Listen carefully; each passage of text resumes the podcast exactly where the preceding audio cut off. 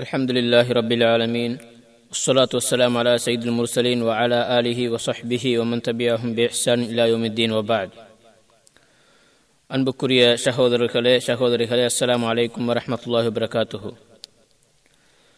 Saudi அரேபியாவிலுள்ள Riyadh மாநகரத்தில் இயங்கும் ரபுவா இஸ்லாமிய நிலையத்தில் ஷார்பாக நடத்தப்படக்கூடிய மூன்றாவது ஹதீஸ் மரண போட்டியில் உங்கள் அனைவரையும் சந்திப்பதில் மகிழ்ச்சியடைகின்றேன். இந்த ஹதீஸ் போட்டியில் போட்டிக்காக நிர்ணயிக்கப்பட்டிருக்கக்கூடிய எழுபது நபிமொழிகளை, அதனுடைய மொழிபெயர்ப்பு, அதை அறிவிக்கும் அறிவிப்பாளர் பற்றி சிறு குறிப்பு, அந்த ஹதீஸிலிருந்து பெறப்படும் பயன்கள் ஆகியவற்றை இந்த இடத்தில் உங்களுடன் பகிர்ந்து கொள்ள ஆசைப்படுகின்றேன். அதற்கு முன்னால் ஹதீஸ் என்றால் என்ன என்பதை பற்றி சுருக்கமாக பார்த்துவிட்டு ஆரம்பிக்கலாம் என்று நினைக்கின்றேன். ஹதீஸ் மரண போட்டி என்று கூறக்கூடிய இடத்தில் இந்த ஹதீஸ் என்ற சொல் நபி ஸல்லல்லாஹு அலைஹி வஸல்லம் அவர்களுடைய சொல், செயல், அங்கீகாரம், நபி அவர்களுடைய குணநலங்கள், அதே போன்று அவர்களுடைய அங்க அடையாளங்கள் ஆகியவற்றையே ஹதீஸ் என்பது குறிக்கின்றது. இதில் ஒவ்வொரு ஹதீஸுக்கு பின்னாலும் அறிவிப்பவர் என்று கூறப்பட்டு ஒரு நபித்தோருடைய பெயர் கூறப்படும். அது என்னவென்றால், அந்த ஹதீஸை நபி ஸல்லல்லாஹு அலைஹி வஸல்லம் அவர்களிடமிருந்து நேரடியாக செவிமடுத்தவர் தான் அந்த ஹதீஸ் அறிவிப்பாளர் என்று பெயரிடப்படக்கூடிய அந்த நபித்தோழர். அவரை பற்றிய ஒரு சிறு குறிப்பும் அந்த ஹதீஸிலே முதல் தடவையாக அவருடைய பெயர் இடம்பெறக்கூடிய நேரத்தில் அங்கே கூறப்படும். அதே போன்று இந்த ஹதீஸிலே ஹதீஸுடைய அறிவிப்பாளருக்கு பின்னால் ஆதாரம் என்று கூறப்பட்டு புகாரி, முஸ்லிம், அபுதாவூத், திருமிதி, நசாயி, இப்னு மாஜா போன்ற ஹதீஸ் கிரந்தங்களுடைய பெயர்கள் கூறப்படுகின்றன. அதனுடைய அர்த்தம் என்னவென்றால், இந்த ஹதீஸ்கள் எந்த ஹதீஸுக்கு பின்னால் இவ்வாறு கூறப்படுகின்றதோ அந்த ஹதீஸ் பின்னால் கூறப்படக்கூடிய ஆதாரம் என்று சொல்லப்பட்டு அதன் பின்னால் கூறப்படக்கூடிய அந்த கிரந்தங்களிலே பதிவு செய்யப்பட்டிருக்கின்றது என்பதுதான் அதனுடைய விளக்கம் என்பதையும் இந்த இடத்திலே கூறிக்கொள்ள விரும்புகின்றேன். இந்த இடத்திலே தமிழிலே சொல்லப்பட்டாலும் இந்த ஹதீஸுடைய மொழிபெயர்ப்பு, அதன் அறிவிப்பாளர் பற்றிய சிறு குறிப்பு, அந்த ஹதீஸிலிருந்து பெறப்படும் பயன்கள் ஆகியன தமிழிலே உங்களுக்கு பிரயோஜனம் அளிக்க வேண்டும், பயன்படும் என்பதற்காகத்தான் இங்கே கூறியிருக்கின்றோமே தவிர, போட்டியிலே நீங்கள் மரணமிட வேண்டியது அரபு மொழியிலே மாத்திரம் என்பதை இந்த இடத்திலே குறிப்பிட்டுக் கொள்கின்றேன். அரபு மொழியிலே அந்த ஹதீஸுடைய அறிவிப்பாளர், அந்த ஹதீஸ் இடம்பெற்றிருக்கும் நூல் ஆகிய அனைத்துடன் சேர்த்து இதனை நீங்கள் மரணமிட வேண்டும் என்பதையும் ஆரம்பித்து சொல்லிக்கொண்டேன். அதற்கு பின்னால் இந்த ஹதீஸுடைய ஆரம்பத்துக்கு போகலாம். முதலாவது ஹதீஸ்.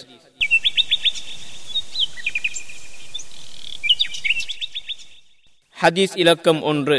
عن عبد الله بن عمرو رضي الله عنهما قال قال رسول الله صلى الله عليه وسلم اعبدوا الرحمن واطعموا الطعام وافشوا السلام تدخلوا الجنة بسلام. جامع الترمذي رقم الحديث ألف وثمانمائة وخمسة وخمسين. قال الإمام الترمذي عن هذا الحديث بأنه حسن صحيح. وقال العلامة محمد بن ناصر الدين الألباني عن هذا الحديث بأنه صحيح. نبي صلى الله عليه وسلم அவர்கள் கூறினார்கள், நீங்கள் ரஹ்மானை வணங்குங்கள், மக்களுக்கு உணவளியுங்கள், சலாத்தை பரப்புங்கள், ஈடேற்றமாக சுவனம் நுழைவீர்கள். அறிவிப்பவர் அப்துல்லாஹ் பின் அம்ர் ரலியல்லாஹு அன்ஹுமா. ஆதாரம் திருமிதி.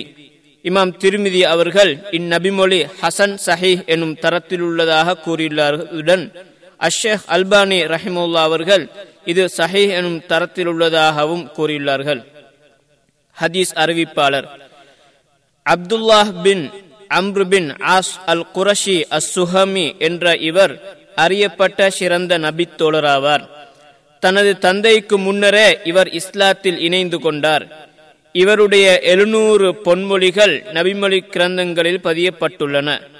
நபி அவர்களுடன் சில யுத்தங்களில் கலந்து கொண்டதுடன் அரசியல் துறையிலும் நிர்வாகத்துறையிலும் இவர்கள் பிரபலமானவராக இருந்தார்கள். இதனால் முஆவியா ரலியல்லாஹு அன்ஹு அவர்கள் தனது ஆட்சியின் போது குறிப்பிட்ட காலத்திற்கு கூஃபா நகரத்திற்கு கவர்னராக நியமித்தார்கள். தற்போது அம்ர் பின் ஆஸ் பள்ளி என்று அழைக்கப்படக்கூடிய எகிப்திலுள்ள ஜாமியுல் ஃபுஸ்தாத்தில் நபி அவர்களின் பொன்மொழிகளை அறிவித்து கொண்டும் மார்க்க தீர்ப்பு வழங்கிக் கொண்டும் இருந்தார்கள். அவரிடமிருந்து எகிப்து, சிரியா, மக்கா, மதீனா போன்ற நகரங்களிலிருந்து அதிகமானோர் கல்வி கற்றுக்கொண்டனர். ஹிஜ்ரி அறுபத்தி ஐந்தில் எகிப்தில் தனது வீட்டிலேயே மரணித்து அங்கேயே அடக்கம் செய்யப்பட்டார்கள். இவர் மரணித்த இடம் மக்கா, சிரியா என வேறு இரு கருத்துக்களும் உள்ளன. ஹதீஸிலிருந்து பெறப்பட்ட பாடங்கள்: சுவனத்தின் வழி அல்லாஹ்விற்கு இணை வைக்காமல் அவனை மாத்திரம் வணங்குவதும் மக்களுக்கு நலவு செய்வதும் ஆகும். வணக்கத்தின் மூலம் அல்லாஹ்வை ஏகத்துவப்படுத்துவதையும் தேவையுடையோருக்கு செலவழிப்பதையும் இந்நபிமொழி தூண்டுகிறது. சலாமை பரப்புவது முஸ்லிம் சமூகத்தின் தனிநபர்களுக்கு மத்தியில் சமூக நல்லிணக்கத்தை வேரூன்றச் செய்யும் காரணங்களில் உள்ளதாகும்.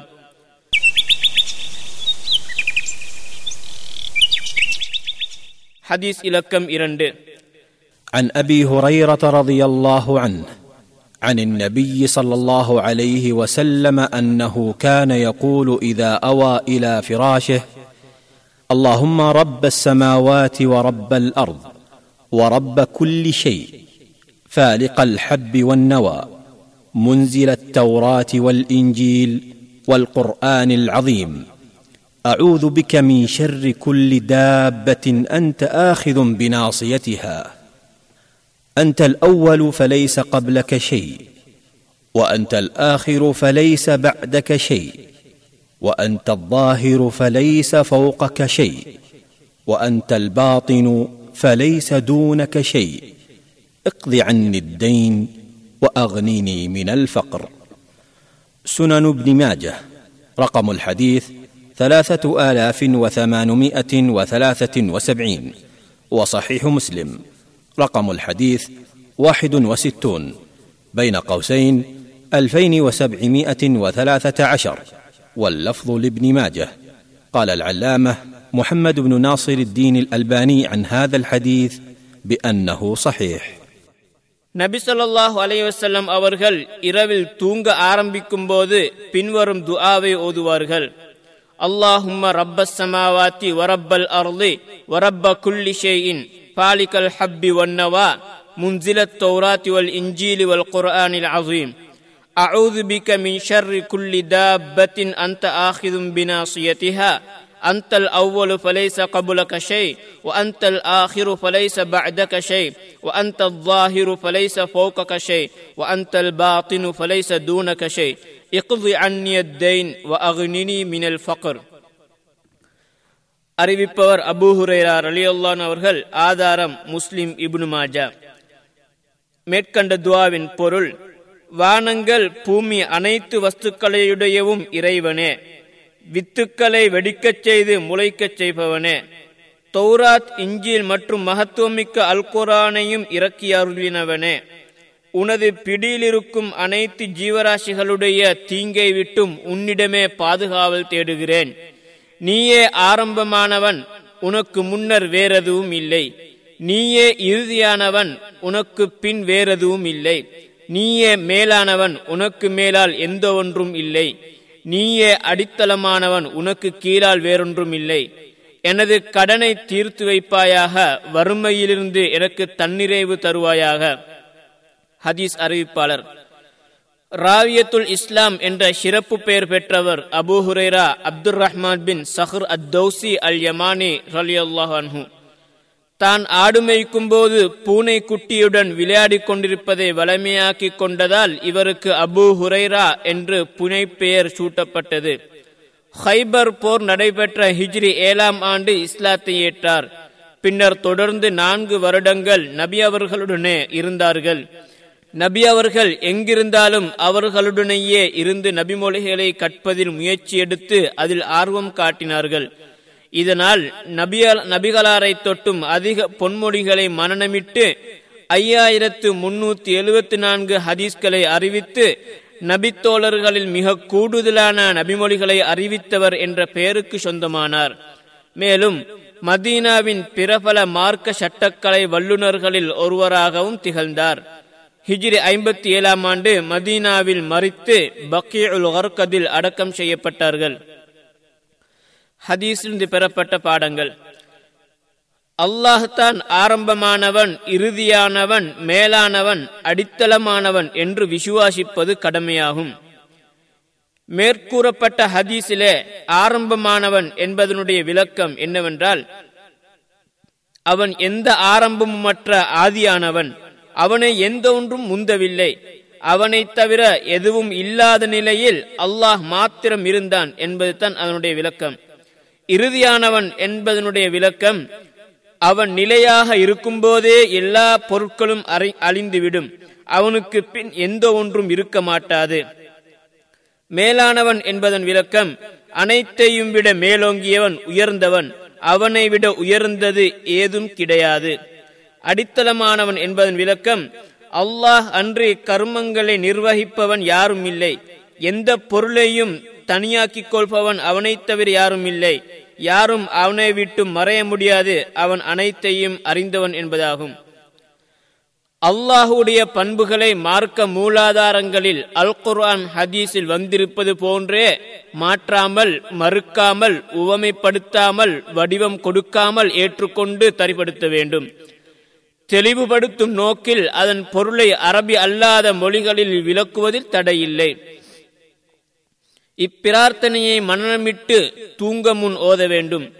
அனைத்து அகிலங்களையும் படைத்து பரிபாலிப்பவன் அல்லாஹ்தான், அவனே அனைத்து படைப்பினங்களின் நாயன் என்பதற்கு இந்நபிமொழியும் சான்றாக உள்ளது.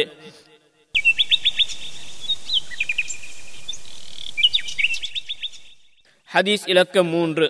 عن أبي هريرة رضي الله عنه أن رسول الله صلى الله عليه وسلم قال: أقرب ما يكون العبد من ربه وهو ساجد فأكثر الدعاء. صحيح مسلم. رقم الحديث مئتان وخمسة عشر، بين قوسين أربعمائة واثنين وثمانين. نبي صلى الله عليه وسلم أورهل كورينارهل ஓர் அடியான் தனது இறைவனுக்கு மிகவும் நெருக்கமாக இருக்கும் சந்தர்ப்பம் அவன் சுஜூதில் இருக்கும் போதுதான். எனவே அதில் பிரார்த்தனையை அதிகரித்துக் கொள்ளுங்கள். அறிவிப்பவர் அபூ ஹுரைரா ரலியல்லாஹு அன்ஹு. ஆதாரம் முஸ்லிம். ஹதீஸிலிருந்து பெறப்பட்ட பாடங்கள்: சுஜூதில் அதிகம் பிரார்த்திப்பதை இந்நபிமொழி தூண்டுகிறது. தொழுகை சுஜூதை உள்ளடக்கியுள்ளதால் அது அல்லாஹ்வை நெருங்கும் வழிகளில் உள்ளதாகும். அல் குர்ஆன் ஹதீஸில் வந்த பிரார்த்தனைகளை கேட்பதில் ஆர்வம் கொள்ள வேண்டும்.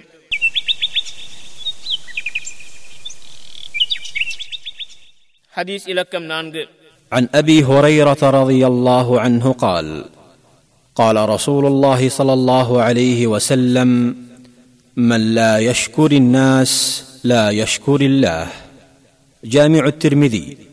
رقم الحديث ألف وتسعمائة وأربعة وخمسين، وسنن أبي داود. رقم الحديث أربعة آلاف وثمانمائة وإحدى عشر، واللفظ للترمذي. قال الإمام الترمذي عن هذا الحديث بأنه حسن صحيح.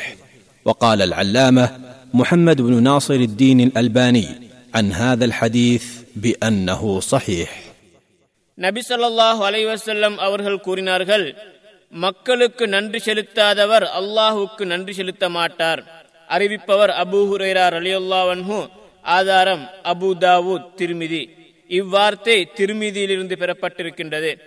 இமாம் திர்மிதி அவர்கள் இந்நபிமொழி ஹசன் சஹீஹ் எனும் தரத்தில் உள்ளதாகவும், அஷ்ஷேக் அல்பானி அவர்கள் இது சஹீஹ் எனும் தரத்தில் உள்ளதாகவும் கூறியுள்ளார்கள். ஹதீஸிலிருந்து பெறப்பட்ட பாடங்கள்: மக்கள் எங்களுக்கு செய்யும் உபகாரங்களுக்காக அவர்களுக்கு நன்றி செலுத்துவதை இந்நபிமொழி தூண்டுகிறது. மக்களுக்கு நன்றி செலுத்தாதவர்களை இந்நபிமொழி கண்டிக்கிறது. மக்களுக்கு நன்றி செலுத்துவதை விட்டவன் அல்லாஹ் அவனுக்கு செய்த உபகாரங்களுக்காக செய்யும் நன்றியை அல்லாஹ் ஏற்க மாட்டான். நல்ல பிரார்த்தனை, புகழ், நல்ல வார்த்தை, நன்னடத்தை ஆகியவற்றை மக்களுக்கு செய்வது அவர்களுக்கு நன்றி செலுத்தும் வழிகளில் உள்ளதாகும்.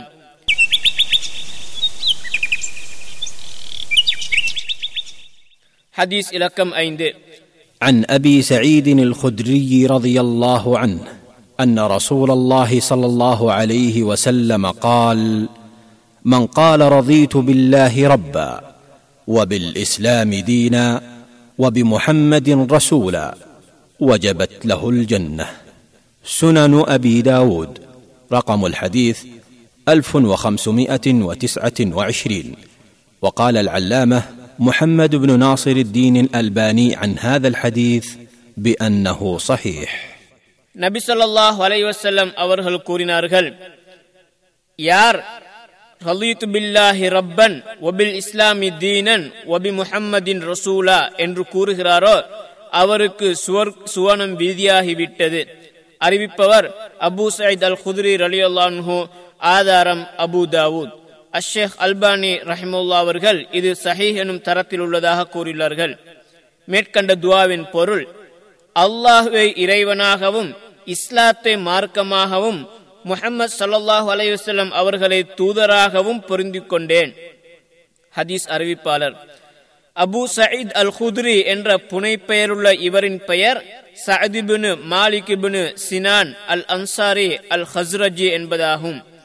இவர் நபித்தோழர்களில் அறியப்பட்டவராகவும் சிறந்த அறிஞர்களிலொருவராகவும் உள்ளார். இவர் கலந்து கொண்ட முதல் யுத்தம் ஹந்தக் ஆகும்.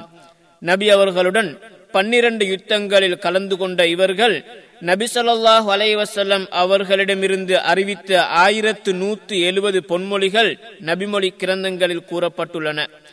தனது எண்பத்தி ஆறாவது வயதில் ஹிஜ்ரி எழுபத்தி நாலாவது ஆண்டில் மதீனாவில் மரித்து பக்கீஉல் ஹர்கதில் அடக்கம் செய்யப்பட்டார்கள். இவரது மரண திகதி பற்றி வேறு கருத்துக்களும் கூறப்பட்டுள்ளன. ஹதீஸிலிருந்து பெறப்பட்ட பாடங்கள்: மேற்கண்ட பிரார்த்தனையை தொடர்ந்து ஓதுவதை இந்நபிமொழி தூண்டுகிறது. அல்லாஹ்வை இறைவனாகவும், இஸ்லாத்தை மார்க்கமாகவும், முஹம்மது ஸல்லல்லாஹு அலைஹி வஸல்லம் அவர்களை தூதராகவும் பொருந்திக் கொள்வது மறுமையில் வெற்றி பெற விரும்பும் அனைவருக்கும் கடமையாகும். மேற்கண்ட பிரார்த்தனையின் சிறப்பை இந்நபிமொழி எடுத்து காட்டுகின்றது. ஏனெனில் அல்லாஹ்வை ஏகத்துவப்படுத்தி அவன் மீது எமது பொறுப்புகளை சாட்டுவதையும், அவனுடைய இஸ்லாமிய மார்க்க அறிவுரைகளுக்கு கட்டுப்படுவதையும், இறை தூதர் முஹம்மது ஸல்லல்லாஹு அலைஹி வஸல்லம் அவர்களை பின்பற்றுவதாக ஏற்றுக்கொள்வதையும் இந்நபிமொழி உள்ளடக்குகின்றது.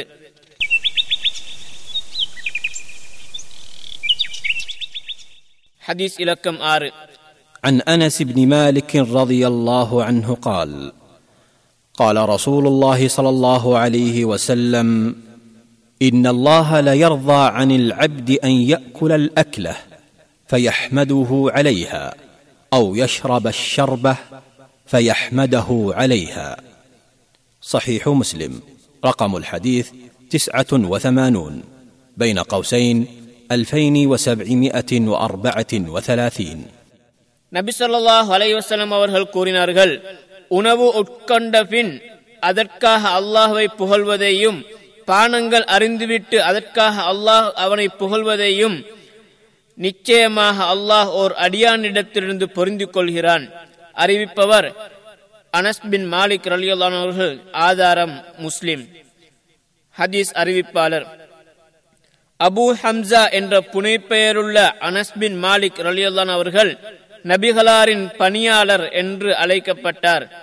ஹிஜ்ரத் நடைபெற பத்து வருடங்களுக்கு முன்னர் மதீனாவில் பிறந்த இவர் சிறு வயதிலேயே இஸ்லாத்தை ஏற்றார்.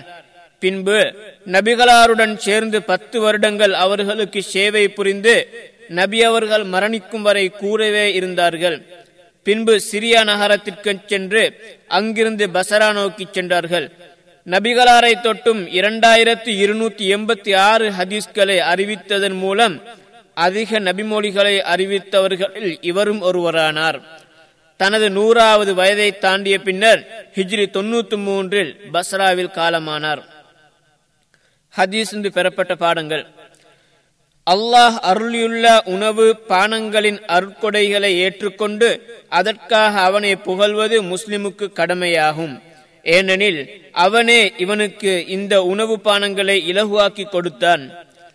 அல்லாஹ்வின் பொருத்தத்தை அடைய விரும்புவோர் அவனுடைய அருட்கொடைகளுக்காக அவனுக்கு நன்றி செலுத்துவது அவசியமாகும். உணவு பானங்களை உட்கொண்ட பின் ஒரு முஸ்லிம் பின்வரும் துஆக்களில் ஒன்றை ஓத வேண்டும்.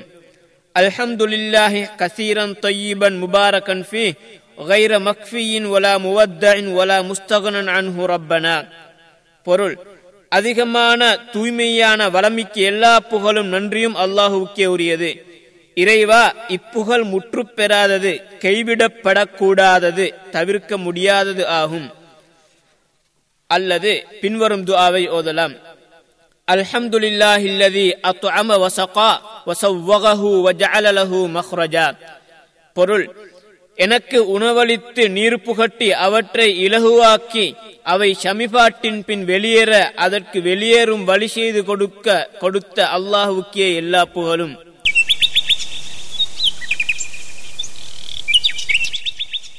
ஹதீஸ் இலக்கம் ஏழு. عن أبي هريرة رضي الله عنه قال قال رسول الله صلى الله عليه وسلم لا تحلفوا بآبائكم ولا بأمهاتكم ولا بالأنداد ولا تحلفوا إلا بالله ولا تحلفوا بالله إلا وأنتم صادقون. سنن أبي داود. رقم الحديث ثلاثة آلاف ومئتين وثمانية وأربعين. وسنن النسائي. رقم الحديث ثلاثة آلاف وسبعمائة وتسعة وستين. واللفظ لأبي داود. قال العلامة محمد بن ناصر الدين الألباني عن هذا الحديث بأنه صحيح. نبي صلى الله عليه وسلم அவர்கள் கூறினார்கள்: நீங்கள் உங்கள் தாய் தந்தையரை கொண்டோ சிலைகளை கொண்டோ சத்தியம் செய்யாதீர், அல்லாஹ்வை கொண்டே அன்றி சத்தியம் செய்யாதீர், நீங்கள் உண்மையாளர்களாகவே அன்றி அல்லாஹ்வை கொண்டு சத்தியம் செய்யாதீர். அறிவிப்பவர் அபூ ஹுரைரா ரலியல்லாஹு அன்ஹு. ஆதாரம் அபூ தாவூத், நசாயி. இவ்வார்த்தை அபூ தாவூதிலிருந்து பெறப்பட்டிருக்கின்றது. அஷ்ஷேக் அல்பானி அவர்கள் இது சஹீஹ் எனும் தரத்தில் உள்ளதாக கூறியுள்ளார்கள். ஹதீஸ் இருந்து பெறப்பட்ட பாடங்கள்: இணை வைப்பின் அசுத்தங்கள் கலக்காத தூய்மையான ஏகத்துவ கொள்கையை பாதுகாக்க இந்நபிமொழி தூண்டுகிறது. அல்லாஹ் அல்லாதோரின் மீது சத்தியம் செய்தல், பொய்ச்சத்தியம் ஆகியவற்றிலிருந்து விடுக்கப்படும் எச்சரிக்கையை இந்நபிமொழி உள்ளடக்கியுள்ளது. ஒரு மனிதன் தனது அனைத்து நிலைகள் செயற்பாடுகளிலும் அல்லாஹுடன் உண்மையானலாக அல்லாஹுடன் உண்மையாளனாக இருத்தல் அவசியமாகும்.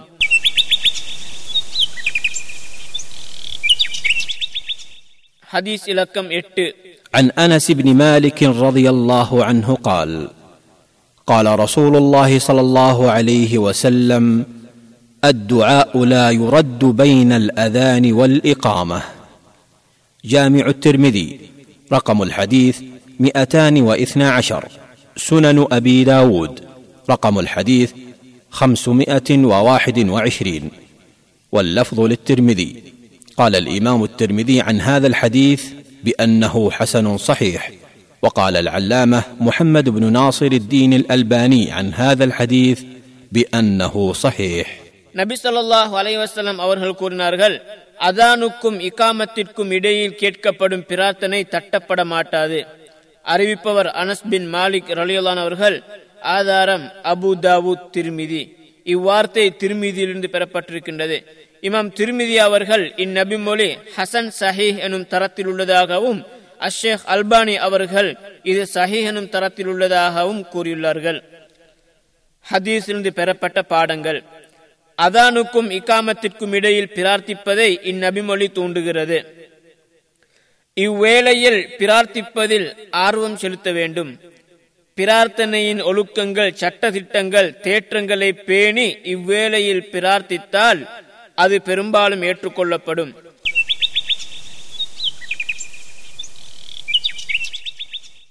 ஹதீஸ் இலக்கம் ஒன்பது. عن أبي هريرة رضي الله عنه قال قال رسول الله صلى الله عليه وسلم إن الله يغار وإن المؤمن يغار، وغيرة الله أن يأتي المؤمن ما حرم عليه. صحيح مسلم رقم الحديث ستة وثلاثون بين قوسين ألفان وسبعمائة وواحد وستين، وصحيح البخاري رقم الحديث خمسة آلاف ومئتين وثلاثة وعشرين، واللفظ لمسلم. நபி ஸல்லல்லாஹு அலைஹி வஸல்லம் அவர்கள் கூறினார்கள், நிச்சயமாக அல்லாஹ் ரோஷம் கொள்கிறான், நிச்சயமாக இறை விசுவாசியும் ரோஷம் கொள்கிறான். அல்லாஹ்வின் ரோஷம் என்பது அவன் தடை விதித்துள்ள ஒன்றை தடையை மீறி இறை நம்பிக்கையாளர்கள் செய்வதுதான். அறிவிப்பவர் அபூ ஹுரைரா ரலியல்லாஹு அன்ஹு. ஆதாரம் புகாரி, முஸ்லிம். இவ்வார்த்தை முஸ்லிமிலிருந்து பெறப்பட்டிருக்கின்றது. ஹதீஸிலிருந்து பெறப்பட்ட பாடங்கள்: ரோஷம் என்பது அல்லாஹுடைய செயல் ரீதியான பண்புகளில் ஒன்று. அவனுடைய தகுதிக்கும் வல்லமைக்கும் ஏற்றவாறு அவனிடத்தில் அப்பண்பு உள்ளது. அல்லாஹுடைய ரோஷம் என்பது அவனுடைய தடைகள் மீறப்படும் போது கடும் கோபத்துடன் கடுமையாக அதனை வெறுப்பதாகும். மனிதனுடைய ரோஷம் என்பது தனக்கு சொந்தமான ஒன்றில் இன்னொருவர் பங்கு போட எத்தனிக்கும் போது ஏற்படும் கோப நிலையாகும். அல்லாஹும் ரோஷம் கொள்கிறான், மனிதனும் ரோஷம் கொள்கிறான். எனினும் மனிதனுடைய ரோஷம் அல்லாஹுடைய ரோஷத்தை போன்றல்ல. அல்லாஹுடைய ரோஷம் கடுமையானது, மகத்தானது.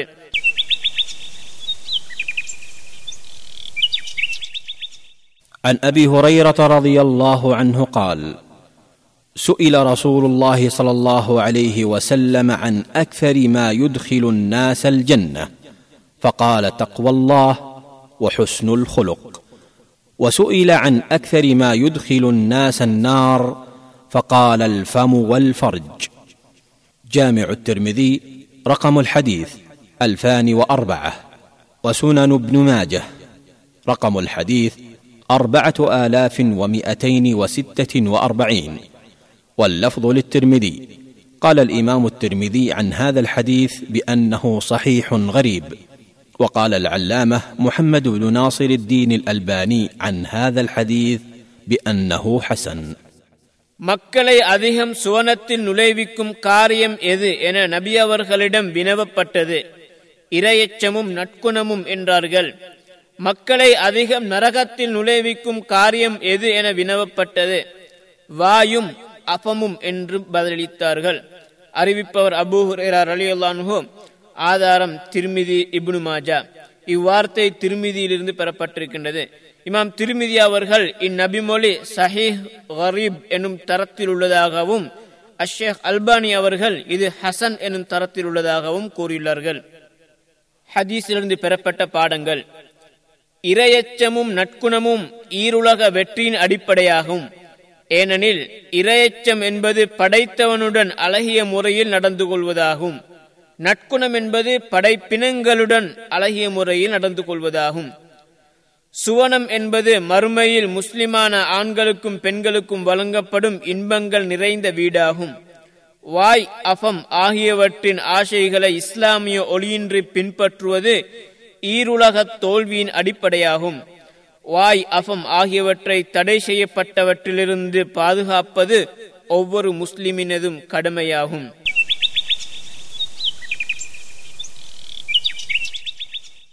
حديث لكم பதினொன்று. عن أنس رضي الله عنه قال: قال رسول الله صلى الله عليه وسلم: إن من أشراط الساعة أن يرفع العلم ويثبت الجهل ويشرب الخمر ويظهر الزنا. صحيح البخاري رقم الحديث ثمانون، وصحيح مسلم رقم الحديث ثمانية بين قوسين ألفان وستمائة وواحد وسبعين، واللفظ للبخاري.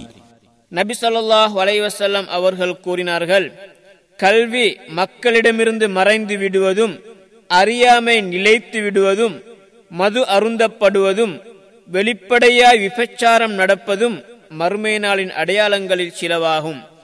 அறிவிப்பவர் அபூ ஹுரைரா ரலியல்லாஹு அன்ஹு. ஆதாரம் புகாரி, முஸ்லிம். இவ்வார்த்தை புகாரியிலிருந்து பெறப்பட்டிருக்கின்றது. ஹதீஸிலிருந்து பெறப்பட்ட பாடங்கள்: மார்க்க அறிவை பரவச் செய்து அறியாமை மற்றும் அதன் காரணங்களை நீக்க இஸ்லாம் ஆர்வமூட்டுகின்றது. ஏனெனில் இஸ்லாம் அதன் அறிவுரைகளை பரவச் செய்து இஸ்லாம் அதன் அறிவுரைகளை பரவச் செய்து அதன்பால் அழைப்பு விடுக்காமல் நிலை பெற மாட்டாது. மார்க்க சமூக மற்றும் நட்குண ரீதியில் பெரிய குழப்பங்கள் பரவுவது உலகம் சீர்கட்டு அழிவதற்கான காரணங்களில் உள்ளதாகும். மார்க்க அறிவையும் அதனை கற்றோரையும் கண்ணியப்படுத்துவது அவசியமாகும். ஏனெனில் உலகம் சீராக நிலைத்திருப்பது மார்க்க அறிவும் அதனை கற்றவர்களும் நிலைத்திருப்பதிலேயே தங்கியுள்ளது.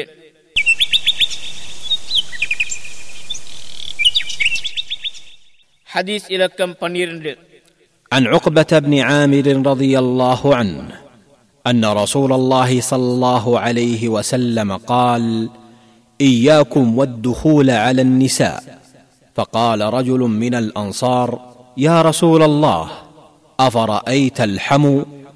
قال: الحمو الموت. صحيح البخاري. رقم الحديث خمسة آلاف ومئتين واثنين وثلاثين. وأيضا صحيح مسلم رقم الحديث عشرون بين قوسين ألفان ومئة واثنين وسبعين. نبي صلى الله عليه وسلم أورهل كورين أرهل அந்நிய பெண்கள் இருக்கும் இடத்திற்கு செல்ல வேண்டாம் என உங்களை எச்சரிக்கிறேன். அப்போது அன்சாரிகளில் ஒருவர், இறை தூதர் அவர்களே, கணவருடைய சகோதரன் போன்ற உறவினர்கள் அவள் இருக்கும் இடத்திற்கு செல்வது குறித்து தாங்கள் என்ன கூறுகிறீர்கள் என்று கேட்டார்கள். நபி ஸல்லல்லாஹு அலைஹி வஸல்லம் அவர்கள், கணவருடைய சகோதரன் போன்ற உறவினர்கள் மரணத்திற்கு நிகரானவர்கள் என்று கூறினார்கள். அறிவிப்பவர் உக்பத் பின் ஆமிர் ரலியல்லாஹு அன்ஹு.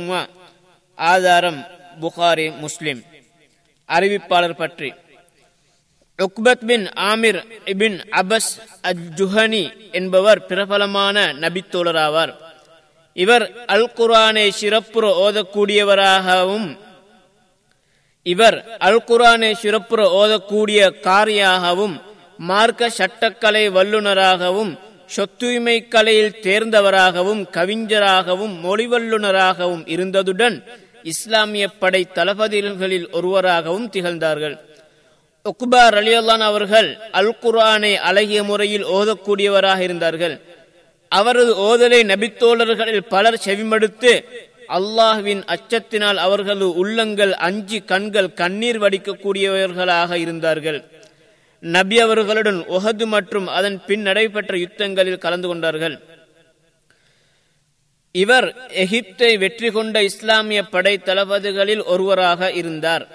அதற்கு வெகுமதியாக அமீருல் முஃமினின் முஆவியா ரலியல்லாஹு அன்ஹு அவர்கள் உக்பாவை எகிப்துக்கு கவர்னராக மூன்று ஆண்டுகளுக்கு நியமித்தார்கள். பின்பு மத்திய தரை கடலில் உள்ள ருடோஸ் என்ற தீவை கைப்பற்ற அனுப்பினார்கள். நபி அவர்களை தொட்டும் இவர்கள் அறிவித்த பொன்மொழிகள் ஐம்பத்தி ஐந்து ஆகும். ஹிஜ்ரி ஐம்பத்தி எட்டாம் ஆண்டு மரணித்து கைரோவில் அடக்கம் செய்யப்பட்டார்கள். ஹதீஸிலிருந்து பெறப்பட்ட பாடங்கள். இஸ்லாம் அந்நிய பெண்ணுடன் தனித்திருப்பதை தடை செய்கின்றது. மஹ்ரமியத்தான பெண்களுடன் அதை அனுமதிக்கின்றது.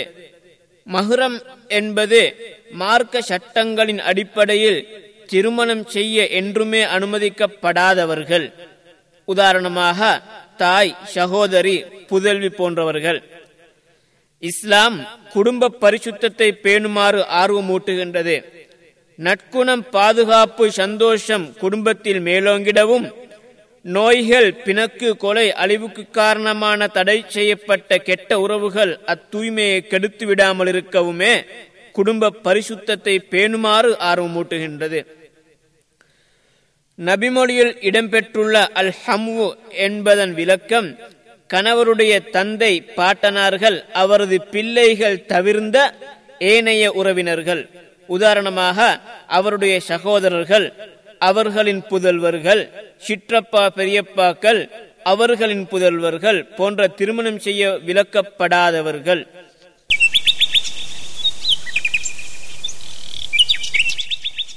حديث رقم பதிமூன்று.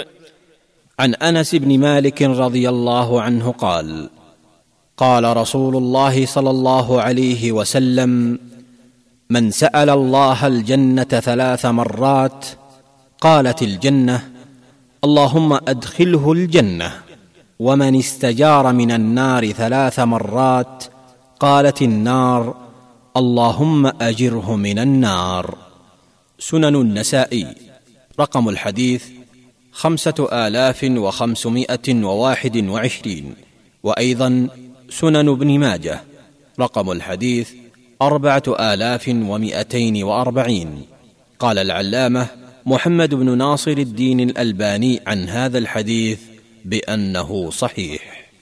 نبي صلى الله عليه وسلم அவர்கள் கூறினார்கள்: யார் அல்லாஹ்விடத்தில் மூன்று தடவை சுவனத்தை கேட்கிறாரோ அவரை பார்த்து, இறைவா, இவரை சுவர்க்கத்தில் நுழைவிப்பாயாக என்று சுவனம் கூறும்.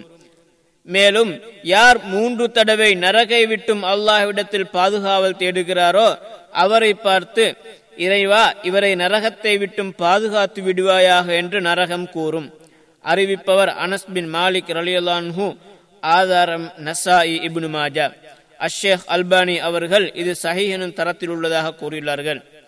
ஹதீஸிலிருந்து பெறப்பட்ட பாடங்கள்: அதிகமாக சுவனத்தை கேட்பதையும் நரகை விட்டும் பாதுகாப்பு தேடுவதையும் இந்நபிமொழி தூண்டுகிறது. இறுதி நாள், சுவனம், நரகம் பற்றிய அடிப்படை கொள்கையை விசுவாசிப்பது முஸ்லிமுக்கு கடமையாகும். சுவனத்தில் நுழையவும் நரகம் விட்டும் பாதுகாப்பு பெறவும் இஸ்லாமிய போதனைகளை உள்ரங்கமாகவும் வெளிரங்கமாகவும் அமுல்படுத்துவதை வேண்டுகிறது.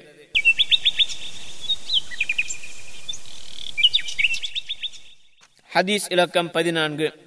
عن أنس بن مالك رضي الله عنه عن النبي صلى الله عليه وسلم قال: ما من مسلم غرس غرسا فأكل منه إنسان أو دابة إلا كان له صدقة. صحيح البخاري. رقم الحديث ستة آلاف واثني عشر. وصحيح مسلم رقم الحديث اثنى عشر بين قوسين ألف وخمسمائة وثلاثة وخمسين. واللفظ للبخاري. நபி ஸல்லல்லாஹு அலைஹி வஸல்லம் அவர்கள் கூறினார்கள்: ஒரு முஸ்லிம் மரம் ஒன்றை நட்டு அதிலிருந்து ஒரு மனிதனோ அல்லது மற்ற உயிரினமோ உண்டால் அதன் காரணத்தால் ஒரு தர்மம் செய்ததற்கான பிரதிபலன் அவருக்கு கிடைக்காமல் இருப்பதில்லை. அறிவிப்பவர் அனஸ் பின் மாலிக் ரலியல்லாஹு அன்ஹு. ஆதாரம் புகாரி, முஸ்லிம். இவ்வார்த்தை புகாரிலிருந்து பெறப்பட்டிருக்கின்றது. ஹதீஸிலிருந்து பெறப்பட்ட பாடங்கள்: விவசாயம் மற்றும் பயிர் செய்கையின் சிறப்பை இந்நபிமொழி சுட்டிக்காட்டுகின்றது. விவசாய உற்பத்திகளின்றி இவ்வுலகில் மனிதனுக்கு வாழ முடியாது. விவசாயம் செய்தல், பயிர் நடுதல் ஆகியவற்றில் பெரும் கரிசனை எடுப்பது மனிதனுக்கு அவசியமாகும். வளமான பூமியை பயிர் செய்யாமல் விடக்கூடாது. ஏனெனில் பல வகைகள், தானியங்கள், கீரை வகைகள், மூலிகைகள் போன்றவற்றின் அடித்தளமே இந்த பூமிதான்.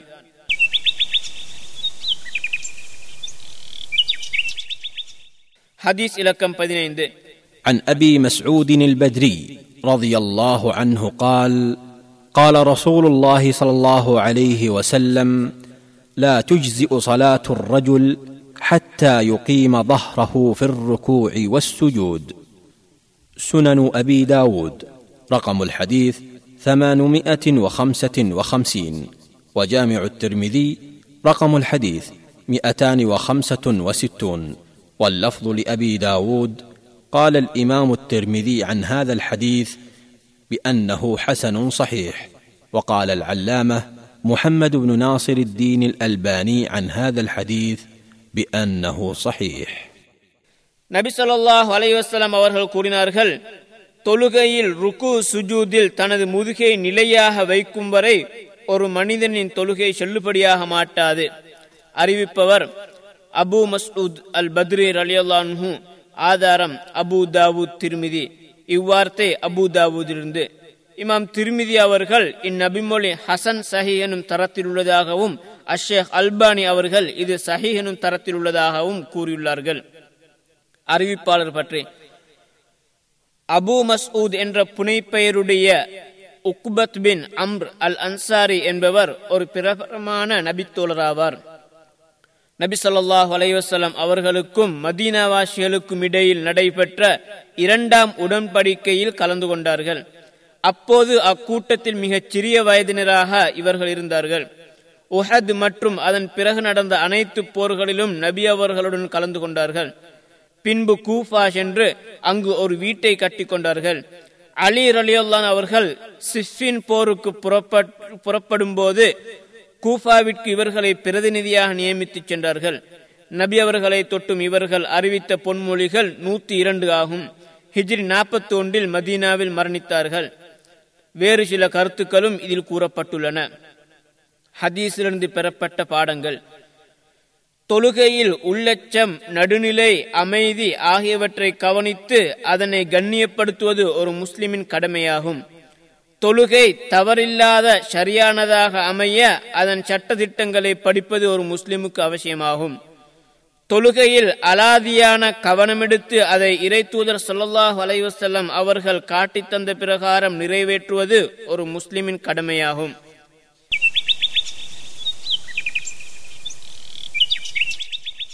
حديث لكم بدينار عن أبي هريرة رضي الله عنه عن النبي صلى الله عليه وسلم قال: إن الله تجاوز عن أمتي ما حدثت به أنفسها ما لم تعمل أو تتكلم. صحيح البخاري. رقم الحديث خمسة آلاف ومئتين وتسعة وستين، وصحيح مسلم رقم الحديث مئتان وواحد بين قوسين مئة وسبعة وعشرون. واللفظ للبخاري. நபி ஸல்லல்லாஹு அலைஹி வஸல்லம் அவர்கள் கூறினார்கள்: என் சமுதாயத்தாரின் உள்ளங்களில் எழும் தீய எண்ணங்களை அவர்கள் அதன்படி செயற்படுத்தாதவரை அல்லது அதை வெளிப்படுத்தி பேசாதவரை அல்லாஹ் மன்னித்து விட்டான். அறிவிப்பவர் அபூ ஹுரைரா ரலியல்லாஹு அன்ஹு அவர்கள்.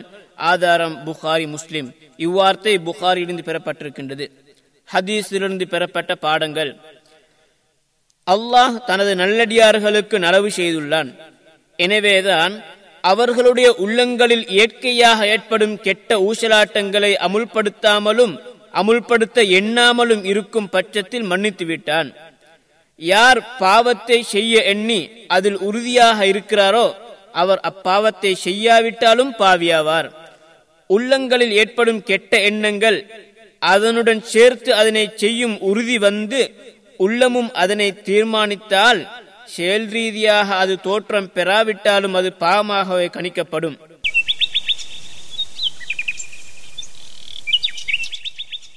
ஹதீஸ் இலக்கம் பதினேழு. عن أبي هريرة رضي الله عنه عن النبي صلى الله عليه وسلم قال: لا تورد الممرض على المصح. صحيح البخاري. رقم الحديث خمسة آلاف وسبعمائة وأربعة وسبعين، وصحيح مسلم رقم الحديث مئة وخمسة بين قوسين ألفان ومئتين وواحد وعشرين. واللفظ للبخاري. نبي صلى الله عليه وسلم அவர்கள் கூறினார்கள்: வியாதி பிடித்த ஒட்டகத்தை ஆரோக்கியமான ஒட்டகத்திடம் கொண்டு செல்லாதீர்கள். அறிவிப்பவர் அபூ ஹுரைரா ரலியல்லாஹு அவர்கள். ஆதாரம் புகாரி, முஸ்லிம். இவ்வார்த்தை புகாரியிலிருந்து பெறப்பட்டிருக்கின்றது.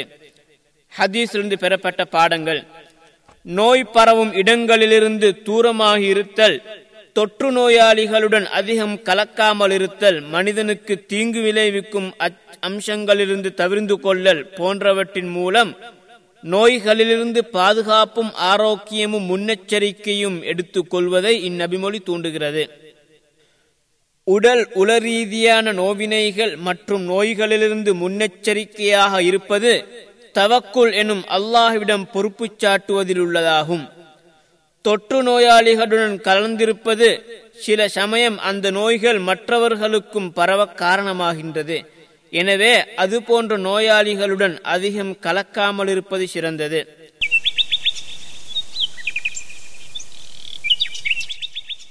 ஹதீஸ் இலக்கம் பதினெட்டு. عن أنس بن مالك رضي الله عنه قال: قال رسول الله صلى الله عليه وسلم: أنا أكثر الأنبياء تبعا يوم القيامة وأنا أول من يقرع باب الجنة. صحيح مسلم رقم الحديث ثلاثمائة وواحد وثلاثون بين قوسين مئة وستة وتسعين. رقم الحديث ثلاثمائة وواحد وثلاثين بين قوسين مئة وست وتسعين. நபி ஸல்லல்லாஹு அலைஹி வஸல்லம் அவர்கள் கூறினார்கள், நானே மறுமை நாளில் இறை தூதர்களிலேயே அதிகமான மக்களால் பின்பற்றப்படுபவனாவேன். சுவனத்தின் வாயிலே முதலில் தட்டுபவனும் நானே. அறிவிப்பவர் அனஸ் பின் மாலிக் ரலியல்லாஹு அவர்கள். ஆதாரம் முஸ்லிம். ஹதீஸிலிருந்து பெறப்பட்ட பாடங்கள். இந்நபிமொழி இறை தூதர் ஸல்லல்லாஹு அலைஹி வஸல்லம் அவர்களின் சிறப்பை எடுத்து காட்டுகின்றது. ஏனெனில் அல்லாஹ் அவரை அதிக மக்களால் பின்பற்றப்படுபவராகவும் சுவனவாயிலை முதலில் தட்டுபவராகவும் ஆக்கி வைத்துள்ளான். இறை தூதர் ஸல்லல்லாஹு அலைஹி வஸல்லம் அவர்களை உண்மைப்படுத்தி விசுவாசம் கொள்வது ஒவ்வொரு மனிதன் மீதும் கடமையாகும். அல்லாஹ் அவரை அனைத்து மக்களுக்கும் உலகின் அனைத்து பாகங்களிலும் அல்லாஹ் அவரை அனைத்து மக்களுக்கும் உலகின் அனைத்து பாகங்களுக்கும் தூதராக அனுப்பியுள்ளான். ஒரு மனிதன் சுவனம் நுழைய விரும்பினால் அந்த இறை தூதர் ஸல்லல்லாஹு அலைஹி வஸல்லம் அவர்களுக்கு கட்டுப்பட்டு நடக்க வேண்டும்.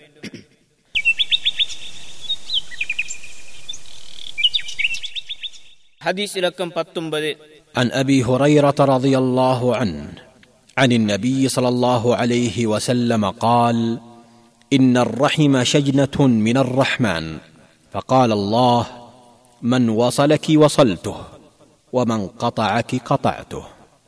صحيح البخاري. رقم الحديث خمسة آلاف وتسعمائة وثمانية وثمانين. நபி ஸல்லல்லாஹு அலைஹி வஸல்லம் அவர்கள் கூறினார்கள், உறவு ரஹீம் என்பது அளவிலா அருளாளன் ரஹ்மானிடமிருந்து வந்த அருட்கொடை கிளையாகும். எனவே இறைவன் உறவை நோக்கி, உன்னோடு ஒட்டி வாழ்பவனுடன் நானும் உறவு பாராட்டுவேன், உன்னை முறித்துக் கொள்பவனை நானும் முறித்துக் கொள்வேன் என்று கூறினான். அறிவிப்பவர் அபூ ஹுரைரா ரலியல்லாஹு அவர்கள். ஆதாரம் புகாரி. உறவி ஹதீஸிலிருந்து பெறப்பட்ட பாடங்கள். உறவினர்களை துண்டிப்பது பெரும்பாவமாகும். அது தொடர்புகளை விரிவாக்கி உறவினர்களுக்கிடையிலுள்ள ஒற்றுமையை பிரித்து அவர்களுக்கு மத்தியில் எதிர்ப்பையும் வெறுப்பையும் பரத்துவதுடன் இவ்வுலகிலேயே தண்டனையை பெற்றுத் தருகின்றது.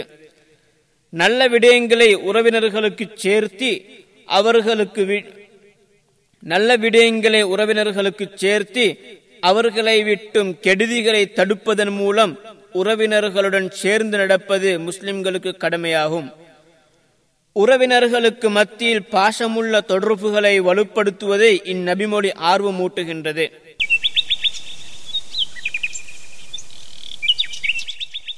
ஹதீஸ் இலக்கம் இருபது.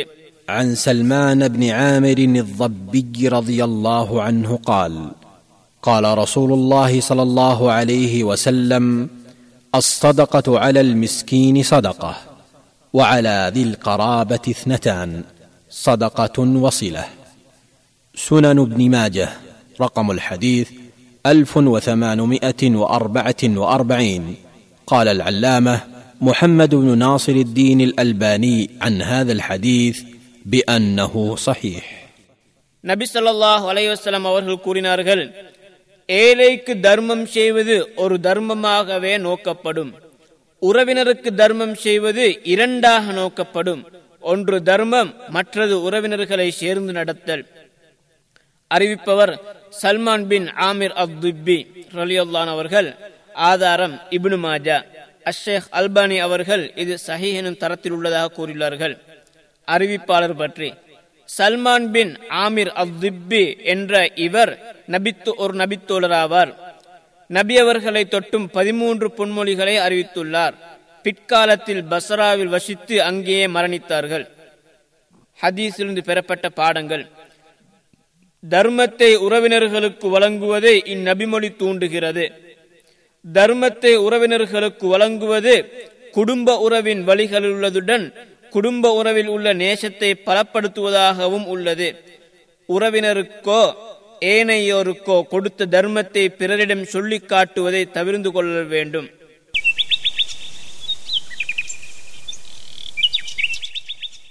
ஹதீஸ் இலக்கம் இருபத்தி ஒன்று. عن أنس رضي الله عنه قال: كان النبي صلى الله عليه وسلم يقول: اللهم إني أعوذ بك من الهم والحزن والعجز والكسل والجبن والبخل وضلع الدين وغلبة الرجال. صحيح البخاري، رقم الحديث ستة آلاف وثلاثمائة وتسعة وستين، وصحيح مسلم رقم الحديث خمسون بين قوسين ألفان وسبعمائة وستة، واللفظ للبخاري. நபி ஸல்லல்லாஹு அலைஹி வஸல்லம் அவர்கள் அல்லாஹும்ம இன்னி அஊது பிக்க மினல் ஹம்மி வல் ஹஸன் வல் அஜ்ஸி வல் கஸல் வல் ஜுப்னி வல் புகுல் வ ضலஇத் தைனி வ கலபத்திர் ரிஜால் என பிரார்த்தித்து வந்தார்கள். அறிவிப்பவர் அனஸ் பின் மாலிக் ரலியல்லாஹு அவர்கள். ஆதாரம் புகாரி, முஸ்லிம். இவ்வார்த்தை புகாரியிலிருந்து பெறப்பட்டிருக்கின்றது. மேற்கண்ட துஆவின் பொருள்: இறைவா, கவலையிலிருந்தும் துக்கத்திலிருந்தும் இயலாமையிலிருந்தும் சோம்பலிலிருந்தும் கோழைத்தனத்திலிருந்தும் கஞ்சத்தனத்திலிருந்தும் கடன் சுமையிலிருந்தும் மனிதர்களின் அடக்குமுறைகளிலிருந்தும் உன்னிடம் பாதுகாப்பு தேடுகிறேன். ஹதீஸ் என்று பெறப்பட்ட பாடங்கள்: மேற்கண்ட நபிமொழியில் கூறப்பட்டுள்ள எட்டு விடயங்களை விட்டும் பாதுகாப்பு தேடுவதானது இவை மனித வாழ்க்கையின் சந்தோஷத்தை சீர்குலைக்கக்கூடியது என்பதை காட்டுகின்றது. உலக மார்க்க கடமைகள் உரிமைகளை நிறைவேற்றுவதில் இந்த எட்டு விடயங்களும் பாதிப்பு செலுத்தும் என்பதனாலேயே இவற்றை விட்டும் பாதுகாப்பு தேடும்படி வந்துள்ளது. தீய பொல்லாப்பான விடயங்களில் விழுவதை தவிர்த்து கொள்ளல் மனிதனுக்கு அவசியமாகும்.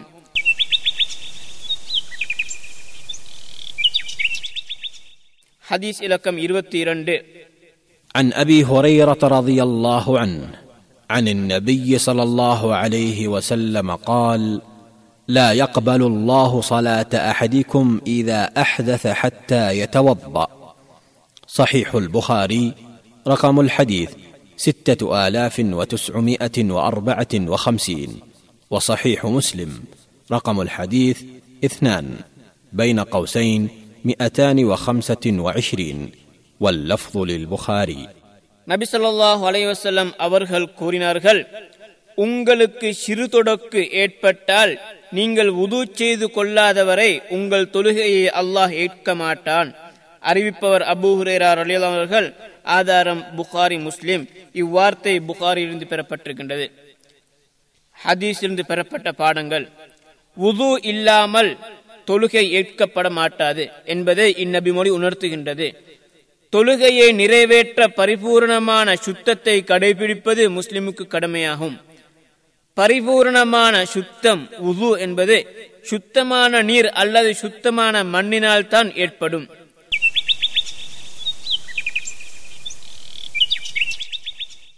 ஹதீஸ் இலக்கம் இருபத்தி மூன்று. عن أبي سعيد الخدري رضي الله عنه قال: قال النبي صلى الله عليه وسلم: لا تسبوا أصحابي، فلو أن أحدكم أنفق مثل أحد ذهبا ما بلغ مد أحدهم ولا نصيفه. صحيح البخاري، رقم الحديث ثلاثة آلاف وستمائة وثلاثة وسبعين، وصحيح مسلم رقم الحديث مئتان واثنين وعشرين بين قوسين ألفان وخمسمائة وواحد وأربعين، واللفظ للبخاري. நபி ஸல்லல்லாஹு அலைஹி வஸல்லம் அவர்கள் கூறினார்கள்: என் தோழர்களை திட்டாதீர்கள். ஏனெனில் உங்களில் ஒருவர் உஹது மலையளவு தங்கத்தை செலவு செய்தாலும் என் தோழர்களான அவர்கள் இறைவழியில் செலவு செய்த இரண்டு கைக்குவியல் அல்லது அதில் பாதி அளவை கூட அவரின் தர்மம் எட்ட முடியாது. அறிவிப்பவர் அபூ சயீத் அல் குத்ரி ரலியல்லாஹு அவர்கள். ஆதாரம் புகாரி, முஸ்லிம். இவ்வார்த்தை புகாரிலிருந்து பெறப்பட்டிருக்கின்றது. ஹதீஸிலிருந்து பெறப்பட்ட பாடங்கள்: நபித்தோழர்களை கண்ணியப்படுத்துவது கடமை என்பதை இந்நபிமொழி உணர்த்துகின்றது. சொல்லாலோ செயலாலோ நபித்தோழர்களுக்கு தீங்கு விளைவிப்பது முஸ்லிமுக்கு ஹராமாகும்.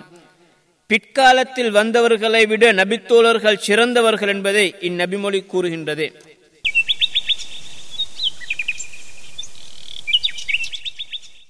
ஹதீஸ் இலக்கம் இருபத்தி நான்கு.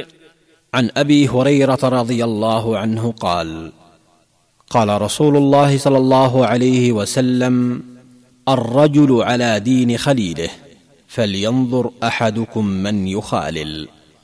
جامع الترمذي رقم الحديث ألفان وثلاثمائة وثمانية وسبعين، وسنن أبي داود رقم الحديث أربعة آلاف وثمانمائة وثلاثة وثلاثين، واللفظ للترمذي. قال الإمام الترمذي عن هذا الحديث بأنه حسن غريب. وقال العلامة محمد بن ناصر الدين الألباني عن هذا الحديث بأنه حسن. நபி ஸல்லல்லாஹு அலைஹி வஸல்லம் அவர்கள் கூறினார்கள், ஒரு மனிதன் தனது தோழனின் குணங்களிலேயே சார்ந்திருப்பான் ஒரு மனிதன் தனது தோழனின் குணங்களையே சார்ந்திருப்பான் உங்களில் ஒருவர் தான் யாரை தோழனாக்குவது என்பதை பார்த்து கொள்ளட்டும். அறிவிப்பவர் அபூ ஹுரைரா ரலியல்லாஹு அன்ஹு அவர்கள். ஆதாரம் அபூ தாவூத், திர்மிதி. இவ்வார்த்தை திருமிதியிலிருந்து பெறப்பட்டிருக்கின்றது. இமாம் திருமிதி அவர்கள் இந்நபிமொழி ஹசன் கரீப் எனும் தரத்தில் உள்ளதாகவும், அஷேக் அல்பானி அவர்கள் இது ஹசன் எனும் தரத்தில் உள்ளதாகவும் கூறியுள்ளார்கள். ஹதீஸிலிருந்து பெறப்பட்ட பாடங்கள்: நலவிலோ கெடுதியிலோ தோழர்களின் தாக்கத்திற்குள்வாது மனிதர்களின் இயற்கை என்பதை இந்நபிமொழி உணர்த்துகின்றது. நல்லவர்களுடன் தோல்மை வைத்துக் கொள்ளும்படியும் தீயவர்களை விட்டும் ஒதுங்கும்படியும் இந்நபிமொழி தூண்டுகிறது. நல்லவர்கள் என்போர் உலக மார்க்க விடயங்களில் பயனளிப்போர், தீயவர்கள் என்போர் அவ்விரண்டிலும் தீங்கு செய்வோர். ஹதீஸ் இலக்கம் இருபத்தி ஐந்து.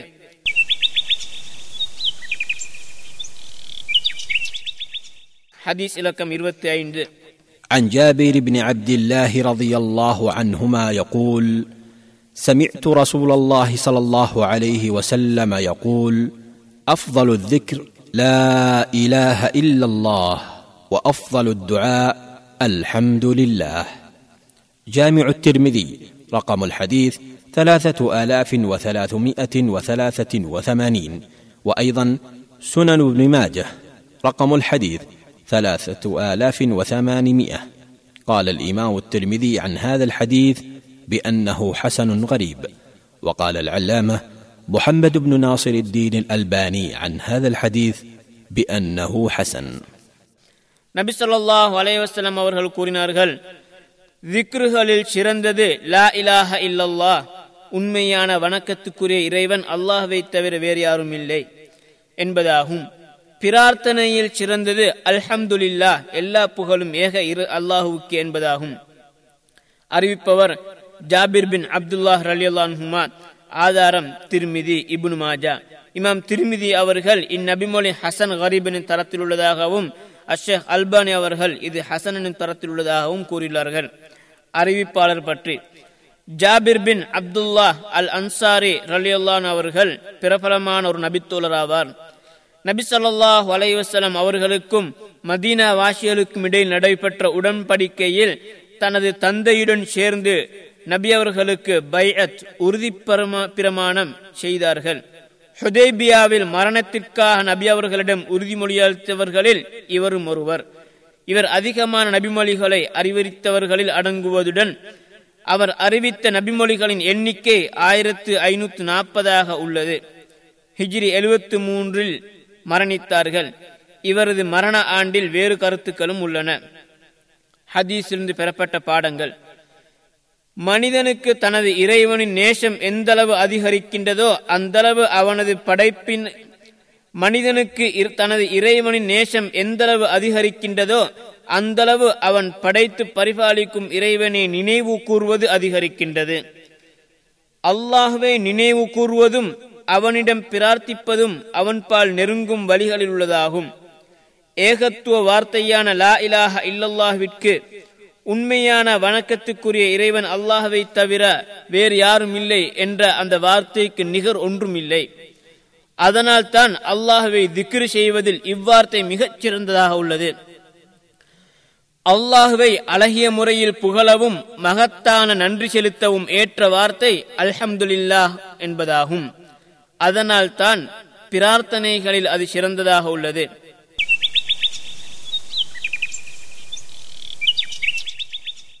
حديث إلكم إروتار عن عبد الله بن مسعود رضي الله عنه قال: كنا نقول التحية في الصلاة ونسمي ويسلم بعضنا على بعض، فسمعه رسول الله صلى الله عليه وسلم فقال: قولوا التحيات لله والصلوات والطيبات. السلام عليك أيها النبي ورحمة الله وبركاته. السلام علينا وعلى عباد الله الصالحين. أشهد أن لا إله إلا الله وأشهد أن محمدا عبده ورسوله، فإنكم إذا فعلتم ذلك فقد سلمتم على كل عبد لله صالح في السماء والأرض. صحيح البخاري رقم الحديث ألف ومئتين واثنين، وصحيح مسلم رقم الحديث خمسة وخمسون بين قوسين أربعمائة واثنين، واللفظ للبخاري. தொழுகையில் அத்தஹியாத் ஓதும்போது ஒருவரின் பெயரை குறிப்பிட்டு ஒருவரின் மீது மற்றவர் சலாம் கூறி வந்தோம். இதை செவியுற்ற நபி ஸல்லல்லாஹு அலைஹி வஸல்லம் அவர்கள் அத்தஹியாத்து லில்லாஹி வஸ்ஸலவாத்து வத்தய்யிபாத்து அஸ்ஸலாமு அலைக அய்யுஹன் நபியு வரஹ்மத்துல்லாஹி வபரகாத்துஹு அஸ்ஸலாமு அலைனா வஅலா இபாதில்லாஹிஸ் ஸாலிஹீன் அஷ்ஹது அல்லா இலாஹ இல்லல்லாஹ் அஷ்ஹது அன்ன முஹம்மதன் அப்துஹு வரசூலுஹு என்று கூறுங்கள். இவ்வாறு நீங்கள் கூறினால் வானம் பூமியிலுள்ள எல்லா நல்லடியார்களுக்கும் சலாம் கூறியவர்களாவீர்கள் என குறிப்பிட்டார்கள். அறிவிப்பவர் அப்துல்லா பின் மஸ்ஊத் ரலியல்லாஹு அன்ஹு. ஆதாரம் புகாரி, முஸ்லிம். இவ்வார்த்தை புகாரியிலிருந்து. மேற்கண்ட அத்தஹியாத்தின் பொருள்: காணிக்கைகளும் வணக்கங்களும் பாராட்டுகளும் அல்லாஹுவுக்கே உரியன. நபியே, உங்களின் மீது சலாமும் அல்லாஹுவின் ரஹ்மத்தும் பரக்கத்தும் ஏற்படட்டுமாக. எங்களின் மீதும் அல்லாஹுவின் நல்லடியார்கள் அனைவர் மீதும் சலாம் உண்டாகட்டும். உண்மையான வணக்கத்துக்குரியவன் அல்லாஹுவை தவிர யாரும் இல்லை என்று உறுதியாக நம்புகிறேன். மேலும் முஹம்மது ஸல்லல்லாஹு அலைஹி வஸல்லம் அவர்கள் அல்லாஹுவின் அடியாரும் தூதருமாக இருக்கிறார்கள் என்று உறுதியாக நம்புகிறேன். அறிவிப்பாளர் பற்றி: அப்துல்லா பின் மஸ்ஊத் ரலியல்லாஹு அவர்கள் நபித்தோழர்களில் பிரபலமானவரும் மிக திறமையாக அல் குர்ஆனை பாராயணம் செய்யக்கூடியவராகவும் இருந்தார்கள். இவர்கள் நபி அவர்களிடமிருந்து அறிவித்த எட்நூத்து நாற்பத்தி எட்டு நபிமொழிகள் இவர்கள் நபி அவர்களிடமிருந்து அறிவித்த நபிமொழிகள் எட்நூத்து நாற்பத்தி எட்டு ஆகும். நபி அவர்களுடன் அனைத்து யுத்தங்களிலும் கலந்து கொண்டார்கள். நபி அவர்களின் மரணத்துக்கு பின் யர்மூக் போரில் கலந்து கொண்டார்கள். ஹலீஃபா உமர் ரலியல்லாஹு அவர்கள் தனது ஆட்சி காலத்தில் கூஃபாவிற்கு மார்க்கத்தை கற்றுக் கொடுக்க இவர்களை அனுப்பினார்கள். பின்னர் உஸ்மான் ரலியல்லாஹு அவர்கள் தனது ஆட்சியில் கூஃபாவிற்கு கவர்னராக நியமித்து விட்டு பின்னர் மதீனாவுக்கு திரும்பும்படி ஏவினார்கள். தனது அறுபதுக்கும் எழுபதுக்கும் இடைப்பட்ட வயதில் ஹிஜ்ரி முப்பத்தி இரண்டாம் ஆண்டு மதீனாவில் மரணித்து பக்கீஉல் கர்கதில் அடக்கம் செய்யப்பட்டார்கள். ஹதீஸிலிருந்து பெறப்பட்ட பாடங்கள்: அல்லாஹுவிற்கு காணிக்கை செலுத்தும் முறையை இந்நபிமொழி உள்ளடக்குகின்றது. மறுமை வரை நபி ஸல்லல்லாஹு அலைஹி வஸல்லம் அவர்களுக்கு சலாம் சொல்லும் மறுமை வரை நபி ஸல்லல்லாஹு அலைஹி வஸல்லம் அவர்களுக்கு சலாம் சொல்லும் முறையை இந்நபிமொழி கூறுகின்றது. அது எவ்வாறெனில்: அஸ்ஸலாமு அலைக அய்யுஹன் நபியு வரஹ்மத்துல்லாஹி வபரகாத்துஹு. நபியே, உம்மீது சாந்தியும் அல்லாஹ்வின் அருளும் பரக்கத்தும் அபிவிருத்தியும் உண்டாகட்டுமாக. இஸ்லாத்திலுள்ள அடிப்படை கொள்கை, மார்க்க சட்ட திட்டங்கள், நற்குணங்கள் அனைத்தும் வணக்கத்துக்குரிய இறைவன் அல்லாஹ்வை தவிர வேறில்லை, முஹம்மது ஸல்லல்லாஹு அலைஹி வஸல்லம் அவர்கள் அவனது தூதர் என்ற அடிப்படை ஷஹாதத் கலிமாவிலிருந்து தான் உருவானவை. கடமைகள் மற்றும் உரிமைகளை இஸ்லாத்தில் வேண்டப்பட்ட பிரகாரம் நிறைவேற்றுபவனே நல்லடியான் ஆவான்.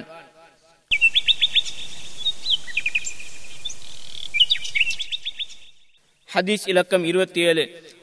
عن مقدام بن معد يكرب رضي الله عنه قال: سمعت رسول الله صلى الله عليه وسلم يقول: ما ملأ آدمي وعاء شرا من بطن بحسب ابن آدم أكلات يقمن صلبه، فإن كان لا محالة فثلث لطعامه وثلث لشرابه وثلث لنفسه.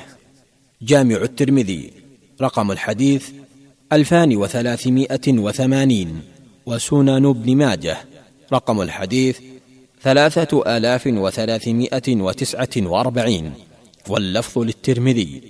قال الإمام الترمذي عن هذا الحديث بأنه حسن صحيح، وقال العلامة محمد بن ناصر الدين الألباني عن هذا الحديث بأنه صحيح.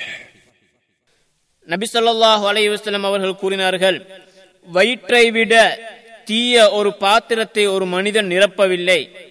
தன்னுடைய முதுகந்தண்டை நிலைநிறுத்திக் கொள்ள சில பிடி கவலங்கள் மனிதனுக்கு போதுமானது.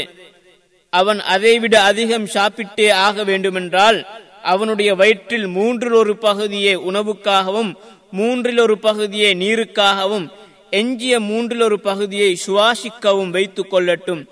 அறிவிப்பவர் மிக்தாத் பின் மஅதி கரீப் ரலியல்லாஹு அவர்கள். ஆதாரம் திர்மிதி, இப்னு மாஜா. இவ்வார்த்தை திர்மிதியிலிருந்து பெறப்பட்டிருக்கின்றது. இமாம் திர்மிதி அவர்கள் இந்நபிமொழி ஹசன் சஹி எனும் தரத்தில் உள்ளதாக கூறியுள்ளார்கள். அஷேக் அல்பானி அவர்கள் இது சஹி எனும் தரத்தில் உள்ளதாக கூறியுள்ளார்கள். அறிவிப்பாளர் பற்றி அபு கரீமா என்ற புனைப்பெயருடைய மிக்தாம் பின் மஅதி கரீப் பின் அம்ர் பின் அல் கிந்த் அபு கரீமா என்ற புனைப்பெயருடைய மிக்தாம் பின் மஅதி கரீப் பின் அம்ர் அல் கிந்தி என்பவர் பிரபலமான நபித்தோழராவார். சிரியாவில் உள்ள ஹிம்ஸ் எனும் ஊரில் வசித்த இவர் நபி அவர்களிடத்தில் இஸ்லாத்தை தழுவ கூட்டம் கூட்டமாக மக்கள் வந்த காலப்பகுதியில் ஒரு கூட்டத்துடன் இவரும் வந்தார். சாம், ஈராக் போன்ற நகரங்களில் நடைபெற்ற இஸ்லாமிய வெற்றி போர்களில் கலந்து கொண்டதுடன் குறிப்பாக எர்முக் மற்றும் காதிசியா போர்களிலும் கலந்து கொண்டார்கள். முஸ்லிம்கள் தமது எதிரிகளுடன் செய்த எந்த ஒரு போரிலிருந்தும் இவர் பின்வாங்கவில்லை. நபிமொழி கிரந்தங்களில் இவருடைய நாற்பத்தி இரண்டு பொன்மொழிகள் பதியப்பட்டுள்ளன. இவர் ஷாம்வாசியாக கணிக்கப்படுகிறார். ஹிஜ்ரி எண்பத்தி ஏழில் தனது தொன்னூத்தோராவது வயதில் அங்கேயே மரணித்தார்கள். ஹதீஸிலிருந்து பெறப்பட்ட பாடங்கள். உணவு பானங்களை உட்கொள்வதில் நடுநிலையை கடைபிடிப்பதை இந்நபிமொழி தூண்டுகிறது. ஏனெனில் அதுவே ஆரோக்கியத்திற்கும் தூய்மையான சுவாசத்திற்கும் காரணமாகும். அதனால் முஸ்லிம் அதிகமாக உணவு பானங்களை உட்கொள்ளலாகாது. வயிறு நிரம்ப உட்கொள்வது சோம்பலுக்கும் நோய்களுக்கும் காரணமாகின்றது. மேலும் அல்லாஹ்விற்கு வழிபடுவதை விட்டும் தடுப்பதுடன் சுறுசுறுப்பின்மை, பாவம் ஆகியவற்றின் பால் இட்டுச் செல்கின்றது. உணவு பானங்களை உட்கொள்ளும் போது இஸ்லாமிய ஒழுக்கங்களை பேணுவது அவசியமாகும். மிதமிஞ்சி உண்ணும் விருப்பத்தை தவிர்த்து கொள்ளல் வேண்டும். ஏனெனில் இஸ்லாத்தில் அது விரும்பத்தகாதது.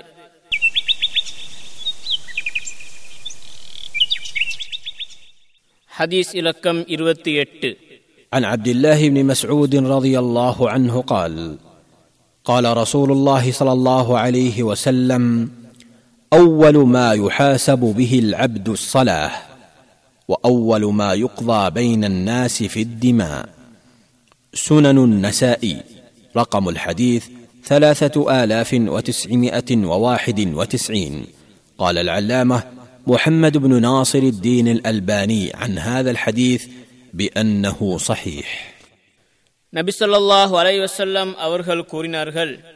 மறுமையில் முதலாவதாக ஓர் அடியானிடம் தொழுகை பற்றியே விசாரிக்கப்படும். முதலாவதாக தீர்ப்பு வழங்கப்படுவது இரத்தம் சம்பந்தப்பட்ட கொலை குற்றங்களில்தான். அறிவிப்பவர் அப்துல்லாஹ் பின் மஸ்ஊத் ரலியல்லாஹு அவர்கள். ஆதாரம் நசாயி. அஷேக் அல்பானி ரஹிமுல்லா அவர்கள் இது சஹீஹ் எனும் தரத்தில் உள்ளதாக கூறியுள்ளார்கள்.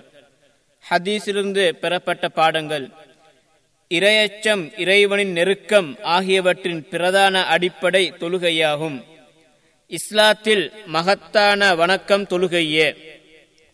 எனவே அதில் கடும் கரிசனை எடுப்பது முஸ்லிமுக்கு அவசியமாகும். இஸ்லாம் மனிதனை கண்ணியப்படுத்தி அவனுடைய உயிரை பாதுகாக்குமாறு தூண்டுகிறது. எனவே உரிமையில்லாமல் அவனை கொல்வது கூடாது.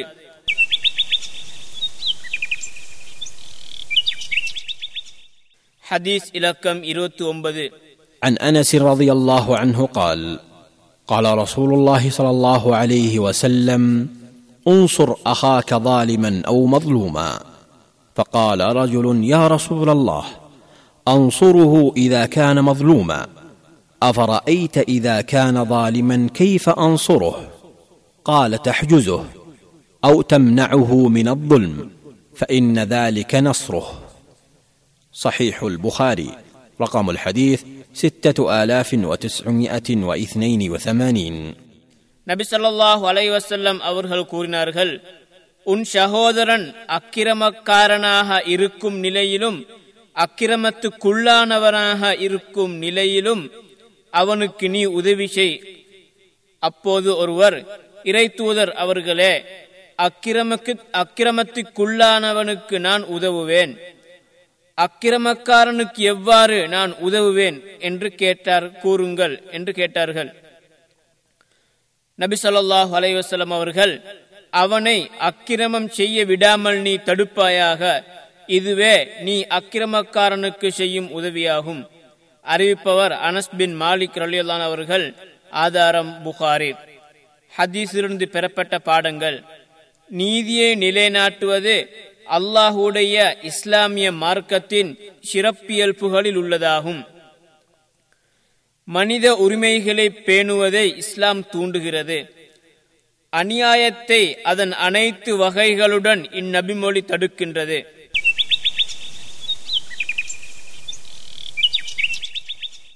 ஹதீஸ் இலக்க முப்பது. عن أبي هريرة رضي الله عنه قال: كان رسول الله صلى الله عليه وسلم يعلم أصحابه يقول: إذا أصبح أحدكم فليقل: اللهم بك أصبحنا وبك أمسينا وبك نحيا وبك نموت وإليك المصير، وإذا أمسى فليقل: اللهم بك أمسينا وبك أصبحنا وبك نحيا وبك نموت وإليك النشور. جامع الترمذي. رقم الحديث ثلاثة آلاف وثلاثمائة وواحد وتسعين. وسنن ابن ماجه. رقم الحديث ثلاثة آلاف وثمانمائة وثمانية وستين. واللفظ للترمذي. قال الإمام الترمذي عن هذا الحديث بأنه حسن صحيح. وقال العلامة محمد بن ناصر الدين الألباني عن هذا الحديث بأنه صحيح. நபி ஸல்லல்லாஹு அலைஹி வஸல்லம் அவர்கள் தனது தோழர்களுக்கு பின்வருமாறு கூறக்கூடியவர்களாக இருந்தார்கள்: உங்களில் ஒருவர் காலை பொழுதை அடைந்தால் அல்லாஹும்ம பிக அஸ்பஹ்னா வபிக அம்சைனா வபிக நஹ்யா வபிக நமூது வஇலைக்கல் மசீர். மாலை பொழுதை அடைந்தால் அல்லாஹும்ம பிக அம்சைனா வபிக அஸ்பஹ்னா வபிக நஹ்யா வபிக நமூது வஇலைக்கன் நுஷூர் என்று கூறட்டும். அறிவிப்பவர் அபூ ஹுரைரா ரலியல்லாஹு அவர்கள். ஆதாரம் திர்மிதி, இப்னு மாஜா. இவ்வார்த்தை திர்மிதியிலிருந்து. இமாம் திர்மிதி அவர்கள் இந்நபிமொழி ஹசன் எனும் தரத்தில் உள்ளதாக கூறியுள்ளார்கள். அஷ்ஷேக் அல்பானி அவர்கள் இது சஹீஹ் எனும் தரத்தில் உள்ளதாக கூறியுள்ளார்கள். மேற்கண்ட துவாவின் பொருள்: காலையில் இறைவா, உன்னை கொண்டே நாம் காலையை அடைந்தோம், மேலும் உன்னை கொண்டே மாலையையும் அடைந்தோம், மேலும் நம் நாம் உயிர் வாழ்வதும் மரணிப்பதும் உன்னை கொண்டுதான், எமது இறுதி முடிவு உன்னிடமே. மாலையில் இறைவா, உன்னை கொண்டே மாலையை அடைந்தோம், மேலும் உன்னை கொண்டே நாம் காலையையும் அடைந்தோம், மேலும் நாம் உயிர் வாழ்வதும் மரணிப்பதும் உன்னை கொண்டுதான், நாம் மீண்டும் உயிர் தழுவதும் உன்னிடமே. இப்பிரார்த்தனையில் பல சஹீஹான அறிவிப்புகள் இடம்பெற்றுள்ளன. அதில் ஒன்றே மேற்கூறப்பட்ட பிரார்த்தனை. இன்னொரு அறிவிப்பில் காலை பொழுதை அடைந்தால் அல்லாஹும்ம பிக அஸ்பஹ்னா வபிக அம்சைனா வபிக நஹ்யா வபிக நமூது வஇலைக்கன் நுஷூர் என்று கூறட்டும். மாலை வேளையை அடைந்தால் அல்லாஹும்ம பிக அம்சைனா வபிக அஸ்பஹ்னா வபிக நஹ்யா வபிக நமூது வஇலைக்கல் மசீர் என்று என்றும் இடம்பெற்றுள்ளது. ஹதீஸிலிருந்து பெறப்பட்ட பாடங்கள்: அல்லாஹ்விடம் உதவி தேடி அவனிடம் பொறுப்புகளை சாட்டி எந்நேரமும் அவனை நினைவு கூறுவது முஸ்லிமுக்கு அவசியமாகும். மேற்கண்ட பிரார்த்தனையை மனனமிட்டு ஒவ்வொரு காலை மாலையிலும் பேணி ஓதுவதை இந்நபிமொழி தூண்டுகிறது. மனிதன் இறுதியாக ஒதுங்குமிடம் அல்லாஹ்விடம்தான் என்று உறுதியாக நம்புவது அவசியமாகும். எனவே ஒருபோதும் அவனை மறக்க முடியாது.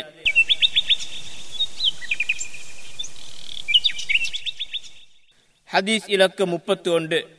عن جابر بن عبد الله رضي الله عنهما عن النبي صلى الله عليه وسلم قال: من قال سبحان الله العظيم وبحمده غرست له نخلة في الجنة. جامع الترمذي رقم الحديث ثلاثة آلاف وأربعمائة وأربعة وستين. قال الإمام الترمذي عن هذا الحديث بأنه حسن غريب صحيح. وقال العلامة محمد بن ناصر الدين الألباني عن هذا الحديث بأنه صحيح. நபி ஸல்லல்லாஹு அலைஹி வஸல்லம் அவர்கள் கூறினார்கள், யார் சுப்ஹானல்லாஹில் அஸீம் வ பிஹம்திஹி என்று கூறுவாரோ அவருக்கு சுவனத்தில் ஒரு பேரீத்த மரம் நாட்டப்படும். அறிவிப்பவர் ஜாபிர் பின் அப்துல்லாஹ் ரலியல்லாஹு அவர்கள். ஆதாரம் திர்மிதி. இமாம் திர்மிதி அவர்கள் இந்நபி மொழி ஹசன் கரீப் சஹீஹ் என்னும் தரத்தில் உள்ளதாகவும் அஷ்ஷேக் அல்பானி அவர்கள் இது சஹீஹ் என்னும் தரத்தில் உள்ளதாகவும் கூறியுள்ளார்கள். மேற்கண்ட அந்த தஸ்பீஹின் பொருள், மகத்துவம் மிக்க அல்லாஹ்வை துதிக்கிறேன், அவனுக்கே அனைத்து புகழும். ஹதீஸிலிருந்து பெறப்பட்ட பாடங்கள்: நேரம் கிடைக்கும் போதெல்லாம் அல்லாஹ்வை துதித்து புகழ்ந்து அவனை நினைவு கூறுவது ஒவ்வொரு முஸ்லிமுக்கும் அவசியமாகும்.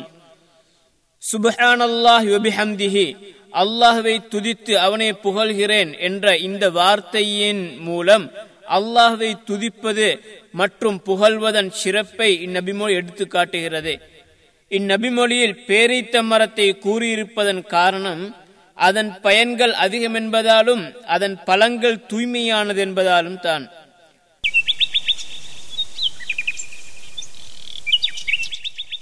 ஹதீஸ் இலக்கம் முப்பத்தி இரண்டு. عن أبي هريرة رضي الله عنه عن النبي صلى الله عليه وسلم قال: لا تسبوا الدهر فإن الله هو الدهر. صحيح مسلم. رقم الحديث خمسة بين قوسين ألفان ومئتين وستة وأربعين. نبي صلى الله عليه وسلم அவர்கள் கூறினார்கள், நீங்கள் காலத்தை திட்டாதீர்கள், ஏனெனில் அல்லாஹ்வே காலத்தை இயக்கிக் கொண்டிருக்கிறான். அறிவிப்பவர் அபூ ஹுரைரா ரலியல்லாஹு அவர்கள். ஆதாரம் முஸ்லிம். ஹதீஸிலிருந்து பெறப்பட்ட பாடங்கள்: ஒரு முஸ்லிம் தனக்கு ஏற்படும் பிரச்சனைகள் இடர்களுக்காக காலத்தை ஏசுவதோ திட்டுவதோ அல்லது காலம் செய்த கொடுமையே என்று கூறுவதோ கூடாது. ஏனெனில் காலமும் படைப்பினங்களில் ஒன்றாகும், அதற்கென எவ்வேளையும் கிடையாது. மாறாக அல்லாஹுவால் அது வசப்படுத்தப்பட்டுள்ளது. மனிதன் சுயமாக செய்யும் செயற்களுக்கும் நடவடிக்கைகளுக்குமே பொறுப்பாளனாகிறான். சில அறிஞர்களின் கருத்துப்படி நபிமொழியில் இடம்பெற்றுள்ள அத்தஹர் என்பது அல்லாஹுடைய பெயர்களில் ஒன்றாக இருந்தால் அதன் விளக்கம், அவன் ஆதியானவன், அவனுக்கு முன் எந்த ஒன்றும் இல்லை, அல்லது அவன் எப்போதுமே ஆதியானவன் என்பதாகும். அனர்த்தங்கள் சோதனைகளின் போது பொறுமையாக இருப்பது முஸ்லிமுக்கு அவசியமாகும். முடிந்தளவு தனக்கும் தனது மனைவி மக்களுக்கும் பாதுகாப்பு ஆரோக்கியத்திற்கான ஏற்பாடுகளை செய்ய வேண்டும்.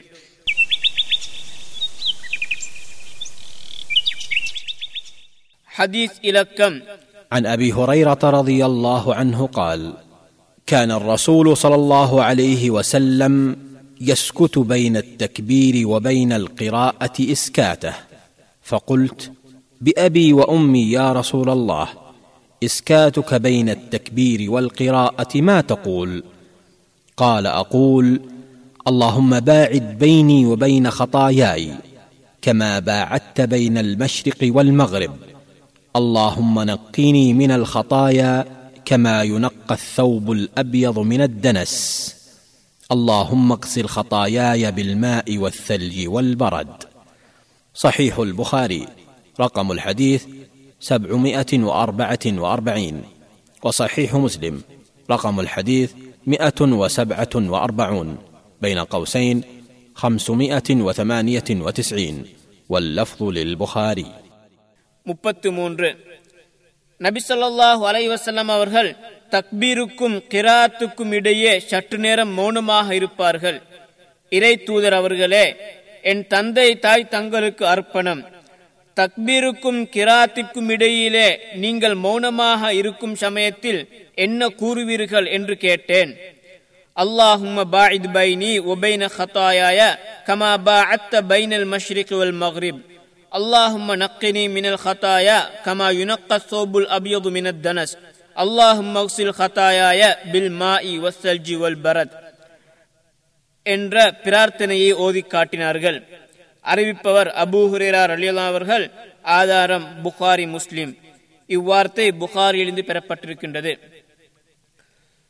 மேற்கூறப்பட்ட பிரார்த்தையின் பிரார்த்தனையின் பொருள்: இறைவா, கிழக்கிற்கும் மேற்கிற்கும் இடையே வெகு தூரத்தை நீ ஏற்படுத்தியதை போன்று எனக்கும் எனது தவறுகளுக்கும் இடையே தூரத்தை ஏற்படுத்துவாயாக. இறைவா, வெண்மையான ஆடை அழுக்குகளிலிருந்து தூய்மைப்படுத்தப்படுவது போன்று என்னை என் தவறுகளிலிருந்து தூய்மைப்படுத்துவாயாக. இறைவா, தண்ணீராலும் பனிக்கட்டியாலும் என் தவறுகளை கழுவி விடுவாயாக என்றார்கள்.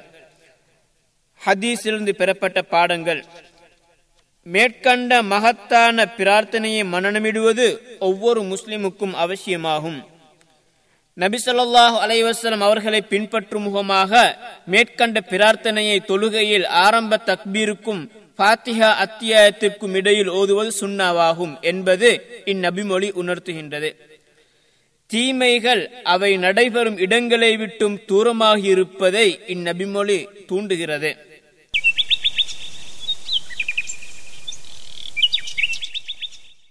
حديث إلكم ثلاثة وثلاثين. عن أبي هريرة رضي الله عنه عن النبي صلى الله عليه وسلم قال: ما يصيب المسلم من نصب ولا وصب ولا هم ولا حزن ولا أذى ولا غم حتى الشوكة يشاكها إلا كفر الله بها من خطاياه. صحيح البخاري. رقم الحديث خمسة آلاف وستمائة وواحد وأربعين. وصحيح مسلم. رقم الحديث اثنان وخمسون بين قوسين ألفان وخمسمائة وثلاثة وسبعين. واللفظ للبخاري.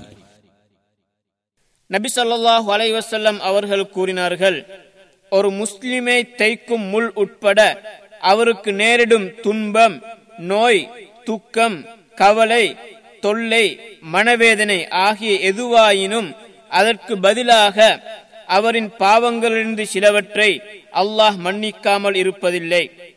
அறிவிப்பவர் அபூ ஹுரைரா ரலியல்லாஹு அன்ஹு. ஆதாரம் புகாரி, முஸ்லிம். இவ்வார்த்தை புகாரியிலிருந்து பெறப்பட்டிருக்கின்றது. ஹதீஸிலிருந்து பெறப்பட்ட பாடங்கள்: ஒவ்வொரு மனிதனுக்கும் பிரச்சினைகள் இடர்களில் ஒன்று வந்தேதான் தீரும். ஒவ்வொரு மனிதனுக்கும் பிரச்சினைகள் இடர்கள் வந்தேதான் தீரும். அவ்வமயத்தில் பொறுமையை கடைபிடித்து அல்லாஹ்விடம் பொறுப்பு சாட்டிவிட்டு அதிலிருந்து விடுதலையாகும் முயற்சிகளை மேற்கொள்வது அவசியமாகும். இது போன்ற நபிமொழிகளில் ஒவ்வொரு முஸ்லிமுக்கும் ஒரு நற்செய்தி இருக்கின்றது. இது போன்ற நபிமொழிகளில் ஒவ்வொரு முஸ்லிமுக்கும் ஒரு நற்செய்தி இருக்கின்றது. அதாவது, இது போன்ற உலகை துன்பங்கள் வந்து கொண்டிருக்கும் போதெல்லாம் அல்லாஹ்விடத்தில் இது போன்ற உலக துன்பங்கள் வந்து கொண்டிருக்கும் போதெல்லாம் அல்லாஹ்விடத்தில் பாவங்களுக்கான பரிகாரம் அல்லது பதவியுயர்வு கிடைக்கின்றது. சோதனைகள் வந்த சோதனைகள் வரும் முன்னரும் வந்த பின்னரும் அல்லாஹ்விடத்தில் அதிலிருந்து பாதுகாப்பு தேடுவது முஸ்லிமுக்கு அவசியமாகும்.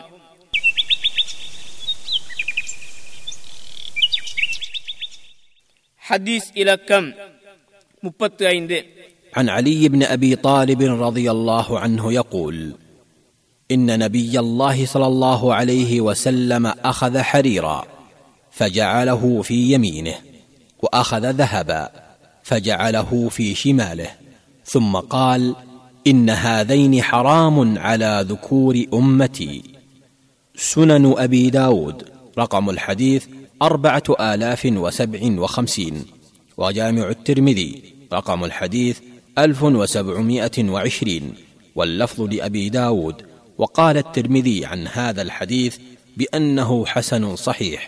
وقال العلامة محمد بن ناصر الدين الألباني عن هذا الحديث أيضا بأنه صحيح. நபி ஸல்லல்லாஹு அலைஹி வஸல்லம் அவர்கள் தனது வலது கையில் பட்டையும் இடது கையில் தங்கத்தையும் எடுத்துக்கொண்டு, இவ்விரண்டும் எனது சமூகத்தில் ஆண்களுக்கு தடை செய்யப்பட்டவையாகும் என்று கூறினார்கள். அறிவிப்பவர் அலி பின் அபி தாலிப் ரலியல்லாஹு அவர்கள். ஆதாரம் அபூ தாவூத், திர்மிதி. இவ்வார்த்தை அபூ தாவூதிலிருந்து: இமாம் திர்மிதி அவர்கள் இந்நபிமொழி ஹசன் சஹி எனும் தரத்தில் உள்ளதாகவும் அஷ்ஷேக் அல்பானி அவர்கள் சஹி எனும் தரத்தில் உள்ளதாகவும் கூறினார்கள். அறிவிப்பாளர் பற்றி அபுல் ஹசன் என்ற புனைப்பெயருடைய அலி பின் அபி தாலிப் பின் அப்துல் முத்தலிப் அல் ஹாஷிமி அல் குரஷி என்ற இவர் ஹிஜ்ரத்துக்கு முன் இருபத்தி மூன்றாம் ஆண்டு ரஜபு மாதம் பதிமூணாம் நாள் பிறந்தார்கள்.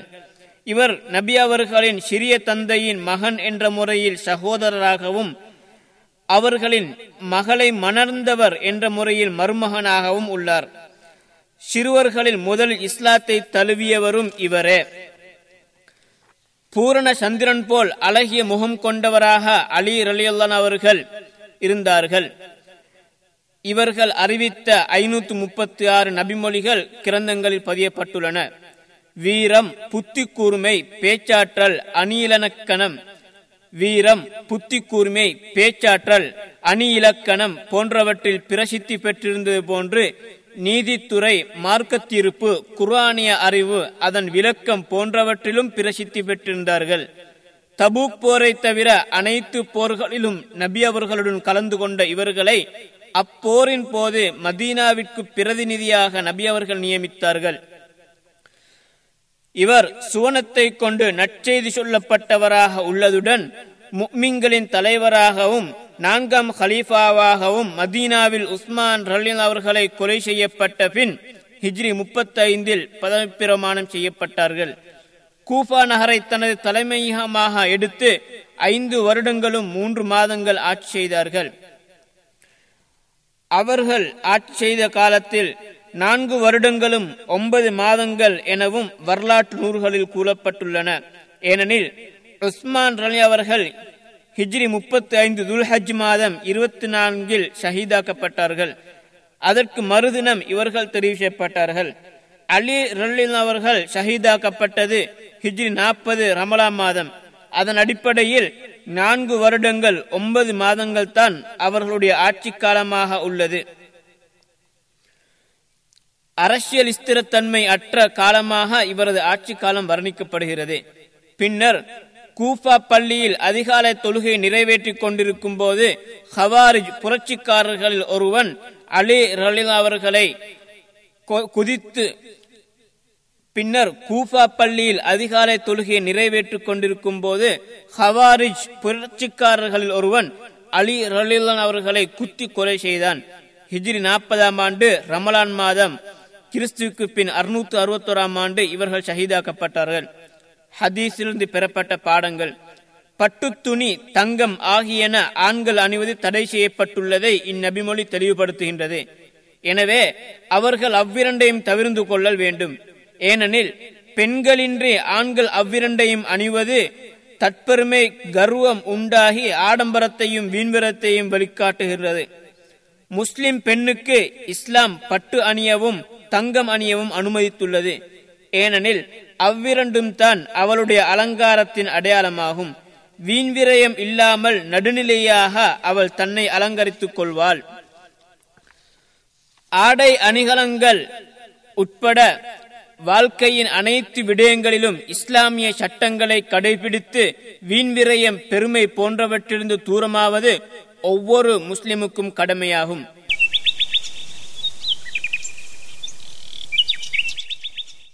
حديث إلك مبتعار عن أبي أمامة الباهلي قال قلت يا رسول الله مرني بأمر ينفعني الله به قال عليك بالصيام فإنه لا مثل له. سنن النسائي رقم الحديث ألفان ومئتين وواحد وعشرين.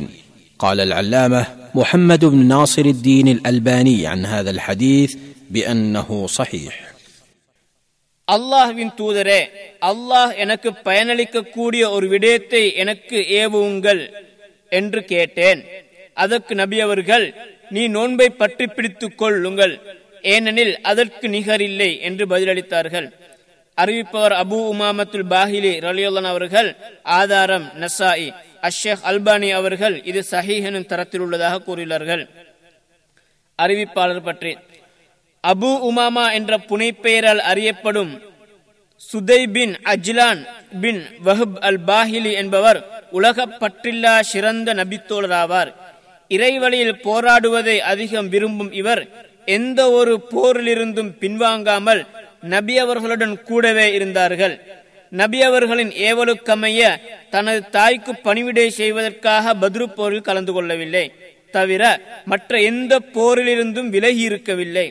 அதே போன்று ஹலீஃபாக்களின் காலத்திலும் அனைத்து போர்களிலும் கலந்து கொண்டார்கள். இவர்கள் அறிவித்த இருநூற்று ஐம்பது நபிமொழிகள் கிரந்தங்களில் பதியப்பட்டுள்ளன. சிரியாவில் வசித்து வந்ததுடன் அங்குள்ள ஹிம்ஸ் எனும் ஊரில் ஹிஜ்ரி எண்பத்தி ஒன்றில் மரணித்தார்கள். ஹதீஸிலிருந்து பெறப்பட்ட பாடங்கள்: நோன்பு இஸ்லாத்தின் முக்கிய வணக்கங்களில் உள்ளது, எனவே முஸ்லிம் அதில் கரிசனை எடுப்பது அவசியமாகும். முஸ்லிம் அதிகம் நோன்பு நோட்பதை இந்நபிமொழி தூண்டுவதுடன் அதனை நிறைவேற்றும் போது ஏற்படும் கஷ்டங்களை எளிதாக்குகின்றது. அல்லாஹுடைய பொருத்தத்தையும் கூலியையும் அடைய சிறந்த வழியாக நோன்பு கணிக்கப்படுகின்றது.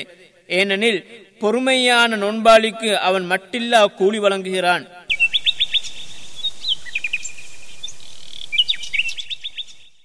ஹதீஸ் இலக்கு முப்பத்தி ஏழு. عن أبي هريرة رضي الله عنه عن النبي صلى الله عليه وسلم قال: إن الدين يسر ولن يشاد الدين أحد إلا غلبه فسددوا وقاربوا وأبشروا واستعينوا بالغدوة والروحة وشيء من الدلجة. صحيح البخاري رقم الحديث تسعة وثلاثون، وصحيح مسلم رقم الحديث ستة وسبعون، بين قوسين ألفان وثمانمائة وستة عشر، واللفظ للبخاري. நபி ஸல்லல்லாஹு அலைஹி வஸல்லம் அவர்கள் கூறினார்கள்: நிச்சயமாக இந்த மார்க்கம் எளிதானது. இம்மார்க்கத்தை எவரும் தமக்கு சிரமமானதாக ஆக்கினால் அவரை அது மிகைத்துவிடும். எனவே நடுநிலையையே மேற்கொள்ளுங்கள், இயன்றவற்றை செய்யுங்கள், நற்செய்தியையே சொல்லுங்கள், காலையிலும் மாலையிலும் இரவில் சிறிது நேரமும் அல்லாஹ்விடம் உதவி தேடுங்கள். அறிவிப்பவர் அபூ ஹுரைரா ரலியல்லாஹு அன்ஹு அவர்கள். ஆதாரம் புகாரி, முஸ்லிம். இவ்வார்த்தை புகாரிலிருந்து பெறப்பட்டிருக்கின்றது. ஹதீஸிலிருந்து பெறப்பட்ட பாடங்கள்: இஸ்லாம் அனைத்து விடயங்களிலும் நடுநிலையை கடைபிடிக்கும் மார்க்கமாகும். அதில் தீவிர போக்கோ கடும் எண்ணிப்போ கிடையாது. இஸ்லாமிய விடயங்கள் வணக்கங்களில் ஒருவர் ஆழமாக சென்று மென்மை நடுநிலையை கடைபிடிக்காமல் விட்டால் அதனை அவனால் நிறைவேற்ற மற்றும் தொடராக நிறைவேற்ற முடியாமல் போய்விடும். வணக்கங்கள், அழைப்பு பணி, ஒழுக்கம், கற்பித்தல், நடவடிக்கை மற்றும் மார்க்க உலக அனைத்து விடயங்களிலும் இஸ்லாத்தின் வழிமுறை நடுநிலையை கடைபிடிப்பதாகும்.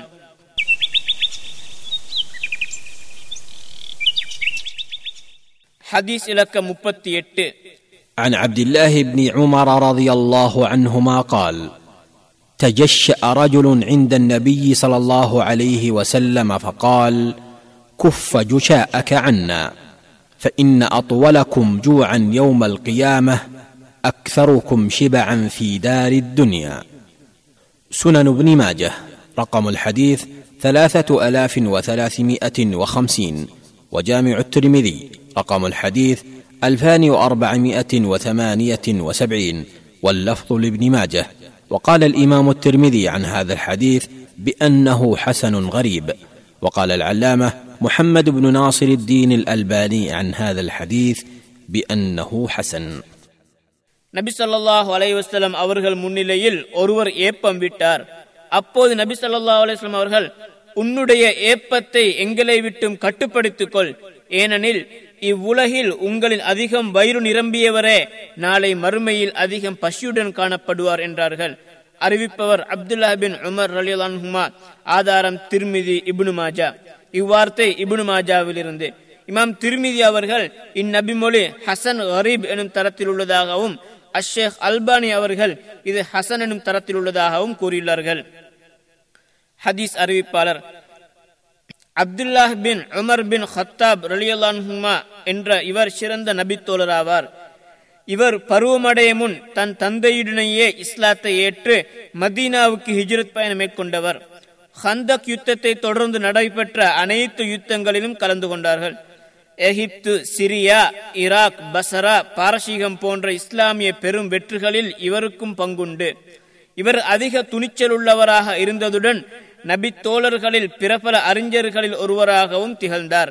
நபிகளாரை தொட்டும் இரண்டாயிரத்து அறுநூற்று முப்பது ஹதீஸ்களை அறிவித்திருக்கிறார்கள். வணக்கத்திலும் பேணுதலிலும் முன்னுதாரணம் கூறப்பட்டவர்.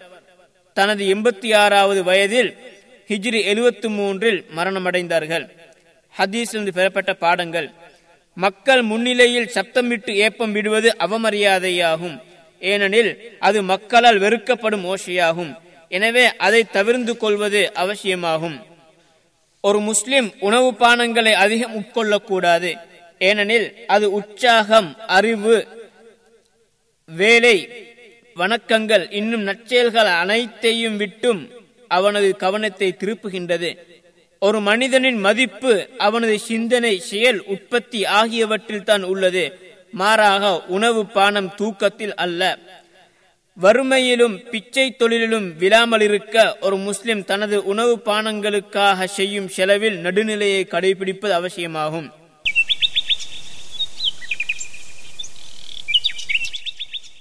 ஹதீஸ் இலக்கம் முப்பத்தி ஒன்பது.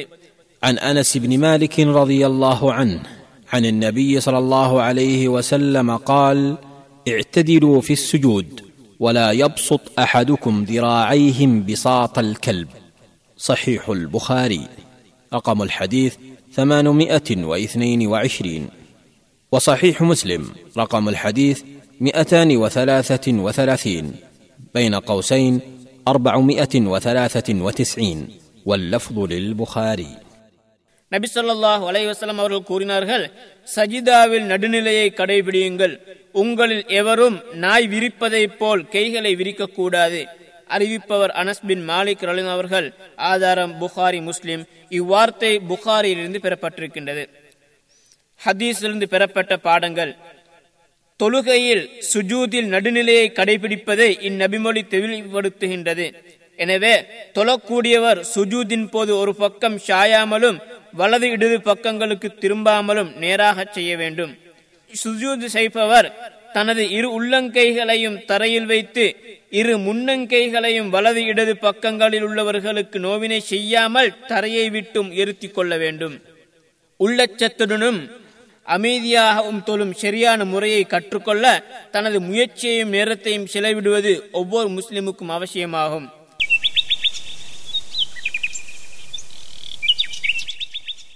ஹதீஸ் இலக்கம் நாற்பது. عن طارق بن أشيم الأشجعي رضي الله عنه قال: كان الرجل إذا أسلم علمه النبي صلى الله عليه وسلم الصلاة، ثم أمره أن يدعو بهؤلاء الكلمات: اللهم اغفر لي وارحمني واهدني وعافني وارزقني. صحيح مسلم. رقم الحديث خمسة وثلاثون، بين قوسين ألفان وستمائة وسبعة وتسعين. ஒருவர் புதிதாக இஸ்லாத்தை தழுவினால் அவருக்கு நபி ஸல்லல்லாஹு அலைஹி வஸல்லம் அவர்கள் தொழுகையை கற்றுக் கொடுப்பார்கள். பிறகு அல்லாஹும்ம ஃபிர்லி வர்ஹம்னி வஹ்தினி வஆஃபினி வர்ஸுக்னி எனும் வாக்கியங்களை சொல்லி பிரார்த்திக்குமாறு கட்டளையிடுவார்கள். அறிவிப்பவர் சஅத் பின் தாரிக் அல் அஷ்ஜஇ ரலியல்லாஹு அன்ஹு அவர்கள். ஆதாரம் முஸ்லிம். பொருள்: இறைவா, என்னை மன்னித்து விடு, எனக்கு கிருபை செய், எனக்கு நேர்வழி காட்டிடு, எனக்கு சுகம் கொடு, எனக்கு வாழ்வாதாரத்தை வழங்கு. ஹதீஸ் அறிவிப்பாளர் தாரிக் பின் அஷியம் பின் மஸ்ஊத் அல் அஷ்ஜஇ அல் கூஃபி என்பவர் ஒரு நபித்தோழராவார். இவர் அபு மாலிக் சஅத் பின் தாரிக் தாரிக் என்பவரின் தந்தையாவார். கூஃபாவாசியா கணிக்கப்படும் இவரை தொட்டும் இவரது மகன் நபிமொழிகளை அறிவித்துள்ளார்கள். இவர்கள் அறிவித்த நான்கு நபிமொழிகள் மாத்திரமே கிரந்தங்களில் பதியப்பட்டுள்ளன. ஹதீஸிலிருந்து பெறப்பட்ட பாடங்கள்: இந்த பிரார்த்தனை ஒரு முஸ்லிமின் ஈருலக வாழ்க்கையின் மகிழ்ச்சி, பாதுகாப்பு, ஆரோக்கியம் ஆகியவற்றின் காரணங்களை ஒன்று சேர்த்துள்ளன. நபி அவர்கள் காட்டித்தந்த இந்த பிரார்த்தனையை ஓதுவதில் ஒவ்வொரு முஸ்லிமும் கரிசனை எடுக்க வேண்டும். ஏனெனில் அது அல்லாஹ்வின் பால் அவனை நெருக்கமாக்கி வைக்கும். உள தூய்மையுடனும் அச்சம் ஆதரவுடனும் அல்லாஹ்விடம் பிரார்த்திப்பது தான் முஸ்லிமுக்கு அழகாகும்.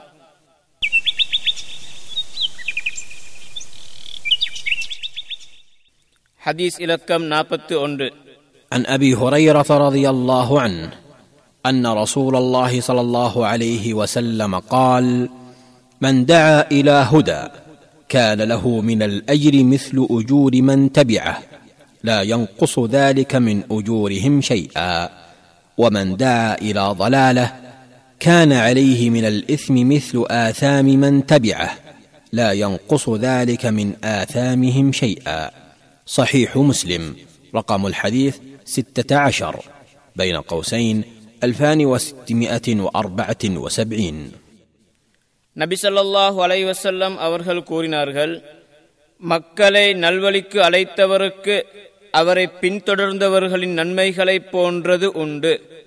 அது அவ்வாறு பின்தொடர்ந்தவர்களின் நன்மையில் எதனையும் குறைத்து விடாது.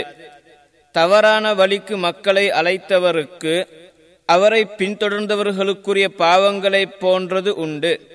அது அவர்களது பாவத்தில் எதையும் குறைத்து விடாது. அறிவிப்பவர் அபூ ஹுரைரா ரலியல்லாஹு அன்ஹு. ஆதாரம் முஸ்லிம். ஹதீஸிலிருந்து பெறப்பட்ட பாடங்கள்: இஸ்லாத்தையும் அதன் அறிவுரைகளையும் அறிவுடனும் தெளிவுடனும் பரப்புவதன் முக்கியத்துவத்தை இந்நபிமொழி தெளிவுபடுத்துகின்றது. அழைப்பு பணியும் இஸ்லாமிய போதனையும் சமூகத்திலும் சூழலிலும் தாக்கம் செலுத்தும் மிகச்சிறந்த உபகரணங்களை கொண்டும் அழகிய முறைகளை கொண்டுமே இருக்க வேண்டும். அடிப்படை கொள்கை, மார்க்க சட்டங்கள், நற்குணங்கள், அழகிய விழுமியங்கள் போன்றவற்றை சீர்குலைக்கும் அனைத்து கருமங்களின் பக்கம் மக்களை அழைப்பதை இந்நபிமொழி கடுமையாக எச்சரிக்கின்றது.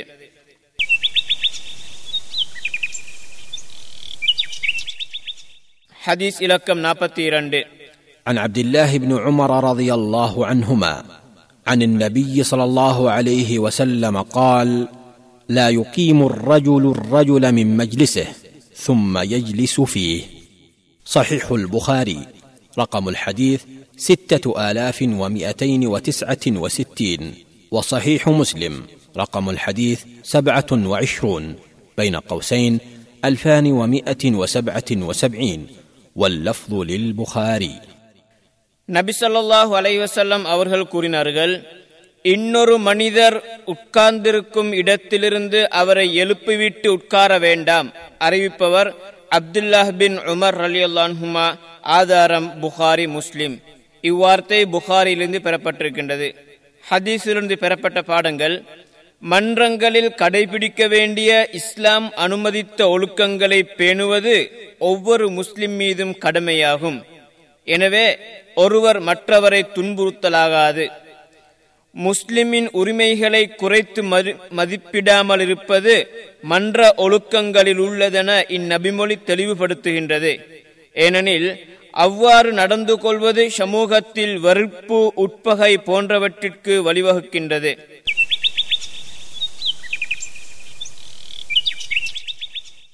ஹதீஸ் இலக்கம் நாற்பத்தி மூன்று. عن أبي قتادة رضي الله عنه قال: قال النبي صلى الله عليه وسلم: الرؤيا الصالحة من الله والحلم من الشيطان، فإذا حلم أحدكم حلما يخافه فليبصق عن يساره وليتعوذ بالله من شرها فإنها لا تضره. صحيح البخاري، رقم الحديث ثلاثة آلاف ومئتين واثنين وتسعين، وصحيح مسلم، رقم الحديث اثنان بين قوسين ألفان ومئتين وواحد وستين، واللفظ للبخاري. நபி ஸல்லல்லாஹு அலைஹி வஸல்லம் அவர்கள் கூறினார்கள்: நல்ல கனவு அல்லாஹ்விடமிருந்து வருவதாகும். கெட்ட அச்சுறுத்தும் கனவுகள் ஷைத்தானிடமிருந்து வருவனவாகும். உங்களில் எவரேனும் அச்சுறுத்தும் தீய கனவை கண்டால் அவர் தம் இடப்பக்கத்தில் எச்சில் துப்பட்டும். அல்லாஹ்விடும் அக்கனவின் தீங்கிலிருந்து பாதுகாப்பு கோரட்டும். ஏனெனில் இப்படி செய்தால் அது அவருக்கு தீங்கு செய்ய முடியாது. அறிவிப்பவர் அபூ கத்தாதா ரலியல்லாஹு அன்ஹு. ஆதாரம் புகாரி, முஸ்லிம். இவ்வார்த்தை புகாரியிலிருந்து பெறப்பட்டிருக்கின்றது. ஹதீஸ் அறிவிப்பாளர் அபூ கத்தாதா பின் ரிபிஇ அல் அன்சாரி என்பவர் கண்ணியமிக்க ஒரு நபித்தோழராவார்.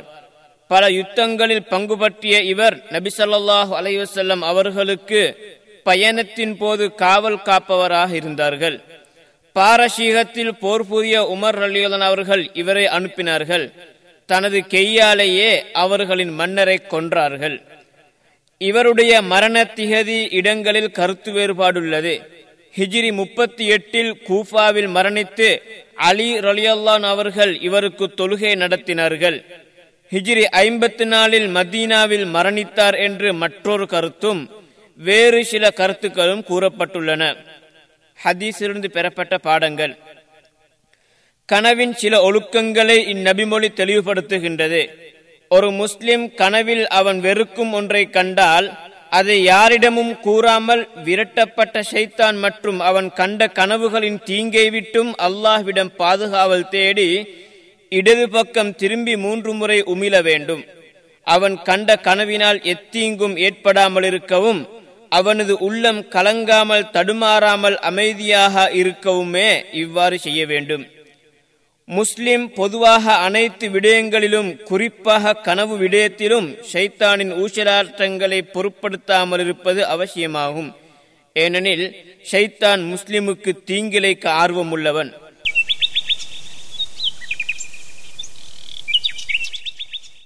ஹதீஸ் இலக்கம் நாற்பத்தி நான்கு. عن أبي هريرة رضي الله عنه عن النبي صلى الله عليه وسلم قال: من صام رمضان إيمانا واحتسابا غفر له ما تقدم من ذنبه، ومن قام ليلة القدر إيمانا واحتسابا غفر له ما تقدم من ذنبه. صحيح البخاري، رقم الحديث ألفان وأربعة عشر، وصحيح مسلم، رقم الحديث مئة وخمسة وسبعون، بين قوسين سبعمائة وستين، واللفظ للبخاري. நபி ஸல்லல்லாஹு அலைஹி வஸல்லம் அவர்கள் கூறினார்கள்: யார் இறை நம்பிக்கையுடனும் நன்மையை எதிர்பார்த்தவராகவும் ரமலானில் நோன்பு நோட்கின்றாரோ அவருடைய முந்திய பாவங்கள் மன்னிக்கப்பட்டுவிடும். மேலும் யார் இறை நம்பிக்கையுடனும் நன்மையை எதிர்பார்த்தவராகவும் கண்ணியமிக்க இரவான லைலத்துல் கத்ரில் நின்று வணங்குகிறாரோ அவருடைய முந்திய பாவங்களும் மன்னிக்கப்பட்டுவிடும்.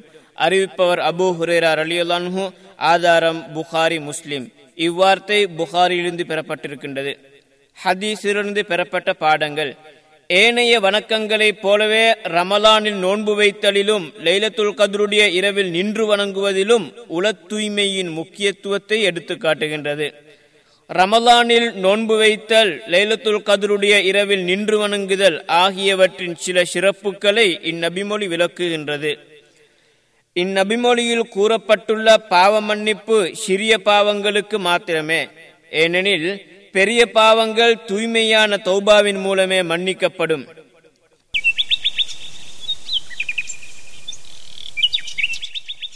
ஹதீஸ் இலக்கம் நாற்பத்தி ஐந்து. عن عائشة رضي الله عنهما قالت: سرق لها شيء فجعلت تدعو عليه، فقال لها رسول الله صلى الله عليه وسلم: لا تسبخي عنه. سنن أبي داود، رقم الحديث أربعة آلاف وتسعمائة وتسعة. قال العلامة محمد بن ناصر الدين الألباني عن هذا الحديث بأنه حسن. அன்னை ஆயிஷா ரலியல்லாஹு அன்ஹா அவர்களுடைய ஒரு பொருள் திருடப்பட்ட போது அவனை திட்ட ஆரம்பித்தார்கள். அப்போது நபி ஸல்லல்லாஹு அலைஹி வஸல்லம் அவர்கள், நீர் அவனை திட்டுவதன் மூலம் அவனுடைய பாவச்சுமையை குறைத்து விடாதீர் என்று கூறினார்கள். அறிவிப்பவர் ஆயிஷா ரலியல்லாஹு அன்ஹா. ஆதாரம் அபூ தாவூத். அஷ்ஷேக் அல்பானி ரஹ்மத்துல்லாஹி அவர்கள் இது ஹசன் எனும் தரத்தில் உள்ளதாக கூறியுள்ளார்கள். ஹதீஸ் அறிவிப்பாளர் உம்முல் முஃமினீன் ஆயிஷா ரலியல்லாஹு அன்ஹா அவர்கள் இறை தூதர் ஸல்லல்லாஹு அலைஹி வஸல்லம் அவர்களின் நெருங்கிய தோழரும் அருமை நண்பருமான அபூபக்கர் சித்திக் ரலியல்லாஹு அன்ஹு அவர்களின் செல்வ புதல்வியாவார். நபி அவர்கள் ஹிஜ்ரத்துக்கு முன் இவர்களை திருமணம் செய்து ஹிஜ்ரத்துக்கு பின் மதீனாவில் அன்னையாருக்கு ஒன்பது வயது இருக்கும் போது உறவு கொண்டார்கள். நபி அவர்கள் மரணிக்கும் போது அன்னாருக்கு வயது பதினெட்டு ஆகும். நபி அவர்கள் மரணிக்கும் போது அன்னையருக்கு வயது பதினெட்டு ஆகும். மக்களில் மிகச்சிறந்த சட்ட வல்லுநராகவும் அறிவாளியாகவும் அழகான கருத்துள்ளவராகவும் திகழ்ந்தார்கள். மேலும் கொடை வழங்குவதில் முன்னுதாரணம் கூறப்படக்கூடியவராகவும் இருந்தார்கள். இறை தூதர் ஸல்லல்லாஹு அலைஹி வஸல்லம் அவர்களுடன் மிக நீண்ட காலங்கள் வாழ்ந்திருந்ததன் காரணமாக அவர்களை தொட்டும் அதிக நபிமொழிகளை அறிவிப்பு செய்தார்கள். அவர்கள் அறிவித்த நபிமொழிகளின் எண்ணிக்கை இரண்டாயிரத்தி இருநூற்று பத்து ஆகும். அன்னை அவர்கள் ஹிஜ்ரி ஐம்பத்தி ஏழு அல்லது ஐம்பத்தி எட்டில் ரமலான் அல்லது ஷவ்வால் மாதம் பதினேழாம் நாள் செவ்வாய்க்கிழமையன்று மதீனாவில் மரணித்து பக்கீஉல் கர்கதில் அடக்கம் செய்யப்பட்டார்கள். அவர்களுடைய ஜனாசா தொழுகையை அவர்களுடைய வசி வசியத்தின் பிரகாரம் அபூ ஹுரைரா ரலியல்லாஹு அன்ஹு அவர்கள் நடத்தினார்கள். ஹதீஸிலிருந்து பெறப்பட்ட பாடங்கள்: அநீதி இழைக்கப்பட்டவர் அநீதி இழைத்தவருக்கு ஏசினால் அல்லது தரக்குறைவாக பேசினால் அவர் மறுமையில் தனக்கு கிடைக்கவிருந்த வெகுமதியை இவ்வுலகிலேயே பெற்றுக்கொண்டவராகி விடுவார். எனவே அவனை ஏசுவதோ சபிப்பதோ கூடாது. அநீதி இழைக்கப்பட்டவர் அநீதி இழைத்தவருக்கு எதிராக வரம்பு மீறாமல் பிரார்த்திக்க முடியும். திருடன் அல்லது அநியாயக்காரனுக்கு எதிராக பிரார்த்திப்பது அவர்களுடைய தண்டனையை குறைக்க வழிவகுக்கும். எனவே அவ்வாறு பிரார்த்திக்காமல் இருப்பதே சிறந்தது.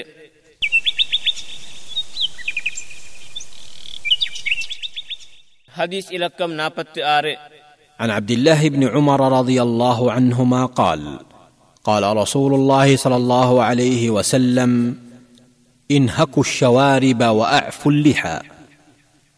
صحيح البخاري، رقم الحديث خمسة آلاف وثمانمائة وثلاثة وتسعين، وصحيح مسلم رقم الحديث اثنان وخمسون بين قوسين مئتان وتسعة وخمسون. واللفظ للبخاري. நபி ஸல்லல்லாஹு அலைஹி வஸல்லம் அவர்கள் கூறினார்கள்: மீசையை நன்கு ஒட்ட கத்தரியுங்கள், தாடியை வளரவிடுங்கள். அறிவிப்பவர் அப்துல்லாஹ் பின் உமர் ரலியல்லாஹு அன்ஹுமா. ஆதாரம் புகாரி, முஸ்லிம். இவ்வார்த்தை புகாரியிலிருந்து பெறப்பட்டிருக்கின்றது. ஹதீஸிலிருந்து பெறப்பட்ட பாடங்கள்: மீசையை கத்தரிப்பதை இந்நபிமொழி தூண்டுகிறது. சாப்பிடுபவருக்கு இடையூறு செய்யாமலும் அதில் அழுக்குகள் படியாமலும் இருக்கவே இவ்வாறு கத்தரித்துக் கொள்ள வேண்டும். தாடியை அவ்வாறே விடுவது அவசியமாகும். அதை கத்தரிப்பதன் மூலமோ மலிப்பது போன்று வேறு முறைகள் மூலமோ கையாடல் செய்யக்கூடாது.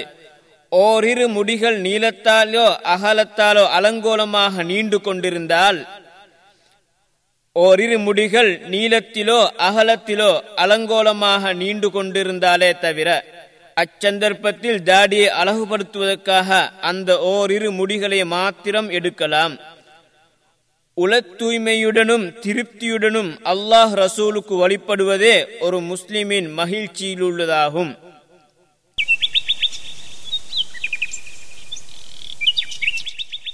ஹதீஸ் இலக்கம் நாற்பத்தி ஏழு. عن أبي هريرة رضي الله عنه أن رسول الله صلى الله عليه وسلم قال: لعن الله اليهود والنصارى اتخذوا قبور أنبيائهم مساجد. صحيح مسلم، رقم الحديث واحد وعشرون بين قوسين خمسمائة وثلاثين، وصحيح البخاري رقم الحديث ثلاثة آلاف وأربعمائة وثلاث وخمسين. நபி ஸல்லல்லாஹு அலைஹி வஸல்லம் அவர்கள் கூறினார்கள்: யூத கிறிஸ்தவர்களை அல்லாஹ் ஷபிப்பானாக. அவர்கள் தமது இறை தூதர்களின் மன்னரைகளை வணக்கஸ்தலங்களாக எடுத்துக் கொண்டார்கள். அறிவிப்பவர் அபூ ஹுரைரா ரலியல்லாஹு அன்ஹு. ஆதாரம் புகாரி, முஸ்லிம். இவ்வார்த்தை முஸ்லிமிலிருந்து பெறப்பட்டிருக்கின்றது. ஹதீஸிலிருந்து பெறப்பட்ட பாடங்கள்: அல்லாஹ்விற்கு இணை கற்பிக்கும் வாயிலை அடைக்கும் முகமாக அல்லாஹ்விற்கு இணை கற்பிக்கும் வாயிலை அடைக்கும் முகமாக நபிமார்கள், இறைநேசர்கள், நல்லடியார்களை கண்ணியப்படுத்துவதில் அளவு கடந்து செல்வதை இந்நபிமொழி எச்சரிக்கின்றது. மன்னரைகளை வணக்கஸ்தலங்களாக எடுப்பது தீய செயலாகும். அதன் மூலம் அல்லாஹ்வின் சாபத்தை தேடிக்கொள்கிறான்.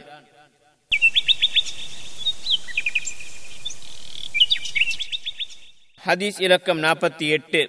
عن زيد بن حارثة مولى رسول الله صلى الله عليه وسلم أنه سمع رسول الله صلى الله عليه وسلم يقول: من قال أستغفر الله العظيم الذي لا إله إلا هو الحي القيوم وأتوب إليه غفر الله له وإن كان قد فر من الزحف. جامع الترمذي، رقم الحديث ثلاثة آلاف وخمسمائة وسبعة وسبعين. سنن أبي داود رقم الحديث ألف وخمسمائة وسبعة عشر. واللفظ للترمذي. قال الإمام الترمذي عن هذا الحديث بأنه حديث غريب. وقال العلامة محمد بن ناصر الدين الألباني عن هذا الحديث بأنه صحيح. நபி ஸல்லல்லாஹு அலைஹி வஸல்லம் அவர்கள் கூறினார்கள், யார் அஸ்தக்ஃபிருல்லாஹல் அஸீம் அல்லதி லா இலாஹ இல்லா ஹுவல் ஹய்யுல் கய்யூம் வ அதூபு இலைஹ் என்று கூறுகிறாரோ அவர் போர்க்களத்தை விட்டும் விரண்டோடி இருந்தாலும் அவருக்கு அல்லாஹ் மன்னிப்பு வழங்குவான். அறிவிப்பவர் ஸைத் பின் ஹாரிஸ் ரலியல்லாஹு அன்ஹு. ஆதாரம் அபூ தாவூத், திர்மிதி. இவ்வார்த்தை திருமிதியிலிருந்து பெறப்பட்டிருக்கின்றது. இமாம் திருமிதி அவர்கள் இந்நபிமொழி கரீப் எனும் தரத்தில் உள்ளதாகவும் அஷேக் அல்பானி அவர்கள் இது சஹீஹ் எனும் தரத்தில் உள்ளதாகவும் கூறியுள்ளார்கள். மேற்கண்ட இஸ்திஃபாரின் பொருள், மகத்தான இறைவனிடம் பாவ மன்னிப்பு தேடுகிறேன். அவன் எத்தகையவன் என்றால் உண்மையாக வணங்கப்படக்கூடிய நாயன் உயிருள்ள நிலையான அவனை தவிர யாரும் இல்லை. அவனிடமே நான் மீளுகிறேன். ஹதீஸ் அறிவிப்பாளர் ஜெயித் பின் ஹாரிஸ் அல் கல்பி என்பவர் கண்ணியமிக்க ஒரு நபித்தோழரும் நபியவர்களால் உரிமையிடப்பட்டவரும் ஆவார். நபியவர்களின் பராமரிப்பில் இவர்கள் வளர்ந்ததுடன் இவர் அவர்களின் விருப்பத்துக்குரியவராகவும் திகழ்ந்தார்கள். Badr, Uhud, Khandaq, Hudaybiyyah, Khaybar போன்ற யுத்தங்களில் கலந்து கொண்டதுடன் பிரபலமான அம்பெரியும் வீரர்களில் ஒருவராகவும் இருந்தார். நபி ஸல்லல்லாஹு அலைஹி வஸல்லம் அவர்கள் இவரை பல சிறு படைகளுக்கு தலைமை தாங்கி அனுப்பியுள்ளார்கள். நபி அவர்கள் தாயிப் சென்ற போது ஜெயித் பின் ஹாரிஸும் கூடவே இருந்தார்கள். அங்கு தாயிப்வாசிகள் நபி அவர்களை நிர்க்கதிக்குள்ளாக்கி கற்களால் எரிந்து அன்னாருடைய சங்கை மிக்க இரு கால்களிலிருந்தும் இரத்தம் வலிய வைத்தார்கள். இச்சந்தர்ப்பத்தில் ஜெயித் பின் ஹாரிஸ் தன் உயிரை அர்ப்பணித்து நபி அவர்களை காத்தார்கள். இதனால் அவருடைய தலையிலும் காயம் ஏற்பட்டது. ஹிஜ்ரி எட்டில் நடைபெற்ற முஅத்தா போரில் ஜெயித் பின் ஹாரிஸ் ரலியல்லாஹு அன்ஹு அவர்கள் ஷஹீதாக்கப்பட்டார்கள். இவர்கள் ஷஹீதாக்கப்பட்ட செய்தி நபி அவர்களை எட்டிய போது மிகவும் வேதனைப்பட்டு அவருடைய பாவமன்னிப்புக்காக அதிகம் பிரார்த்தித்தார்கள். ஹதீஸிலிருந்து பெறப்பட்ட பாடங்கள், அஸ்தக்ஃபிருல்லாஹல் அஸீம் அல்லதி லா இலாஹ இல்லா ஹுவல் ஹய்யுல் கய்யூம் வ அதூபு இலைஹ் என்ற இவ்வார்த்தையை பயன்படுத்தி பாவமன்னிப்பு தேடுவதன் சிறப்பை இந்நபிமொழி அதன் உள்ளடக்கத்தில் பொதிந்துள்ளது. எனவே இந்த இஸ்திஃபாரை அதிகம் ஓத வேண்டும். தான் பாவமன்னிப்பு தேடும் போது அல்லாஹுவுடன் உண்மையாளனாக இருப்பது முஸ்லிமுக்கு அவசியமாகும். மக்களுடன் சம்பந்தப்படாத பெரிய பாவங்களை அல்லாஹ் மன்னிப்பான் என்பதை இந்த மகத்தான இஸ்திஃபார் உணர்த்துகிறது. உதாரணமாக, நிராகரிப்பாளர்களுடன் போர் புரியும் போது இடைநடுவில் விரண்டோடுவதை போன்று.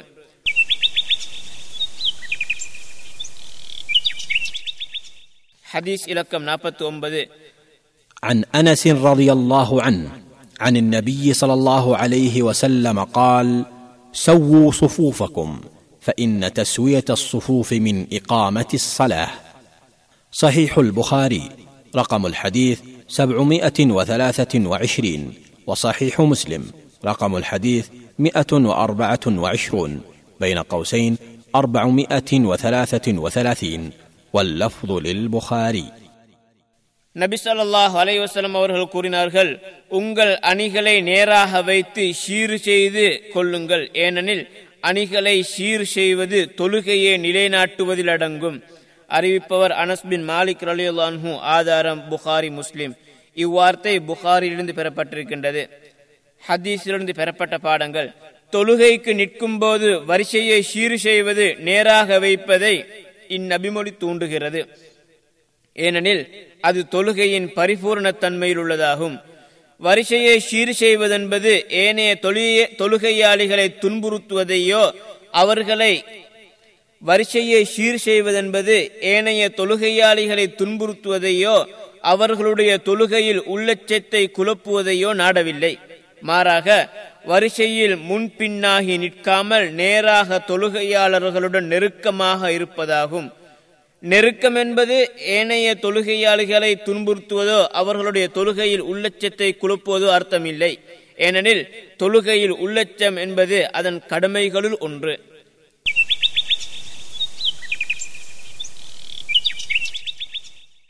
ஹதீஸ் இலக்கம் ஐம்பது.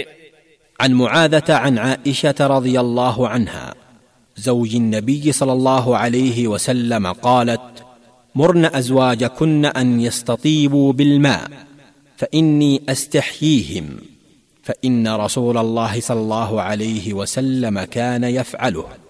جامع الترمذي رقم الحديث تسعة عشر، وسنن النسائي رقم الحديث ستة وأربعون، واللفظ للترمذي. قال الإمام الترمذي عن هذا الحديث بأنه حسن صحيح، وقال العلامة محمد بن ناصر الدين الألباني عن هذا الحديث بأنه صحيح.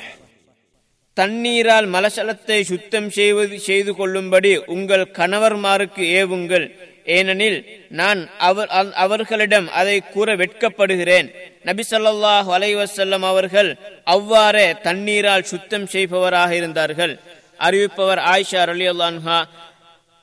ஆதாரம் திருமிதி, நசாயி. இவ்வார்த்தை திருமிதியிலிருந்து பெறப்பட்டிருக்கின்றது. இமாம் திருமிதி அவர்கள் இந்நபி மொழி ஹசன் சஹீஹ் எனும் தரத்தில் உள்ளதாக கூறியுள்ளார்கள். அஷேக் அல்பானி அவர்கள் இது சஹீஹ் எனும் தரத்தில் உள்ளதாக கூறியுள்ளார்கள். ஹதீஸ் அறிவிப்பாளர். இந்நபி மொழியின் அறிவிப்பாளர் ஆயிஷா ரலியல்லாஹு அன்ஹா அவர்கள் பற்றி ஏற்கனவே கூறப்பட்டுவிட்டது. அவர்களுடைய மாணவியான முஆதா ரஹ்மஹுல்லா அவர்களை பற்றி சற்று பார்ப்போம். உம்மு சஹபா முஆதா பின்த் அப்துல்லாஹ் இப்னு அப்துல்லாஹ் உம்மு சஹபா முஆதா பின்த் அப்துல்லாஹ் அல் அதவியா அல் பஸரியா ரஹிமஹுல்லாஹ் என்பவர் தாபியீன்களில் ஒருவர். இவர் சிறந்த அறிவாளியாகவும் மார்க்க சட்ட கலை வல்லுநராகவும் உலக பற்றில்லா வணக்கவாளியாகவும் அதிக நோன்பு, இரவு தொழுகை, பொறுமை போன்றவற்றால் அறியப்பட்டவராகவும் உள்ளார். ஹிஜ்ரி அறுபத்தி இரண்டில் இவருடைய கணவரான சிலத் பின் அஷ்யம் என்ற தாபியும் அவரது மகனும் ஒரு ஒரு போரில் ஷஹீதாக்கப்பட்டார்கள். இச்செய்தி அவர்களை வந்து சேர்ந்ததும் இன்னா லில்லாஹி வ இன்னா இலைஹி ராஜிஊன் என்று கூறி பொறுமையாக இருந்து அனைத்து முஸ்லிம் பெண்களுக்கும் நல்ல முன்மாதிரியாக இருந்தார்கள். இவர் அன்னை ஆயிஷா ரலியல்லாஹு அன்ஹா அவர்களின் மாணவியாக இருந்து இந்நபிமொழி அவர்களை தொட்டும் அறிவித்தார்கள். ஹிஜ்ரி தொன்னூத்தி எட்டில் முஆதா ரஹிமஹுல்லா அவர்கள் மரணித்தார்கள். ஹிஜ்ரி நூத்தி ஆறில் மரணித்ததாகவும் ஒரு கருத்து உள்ளது.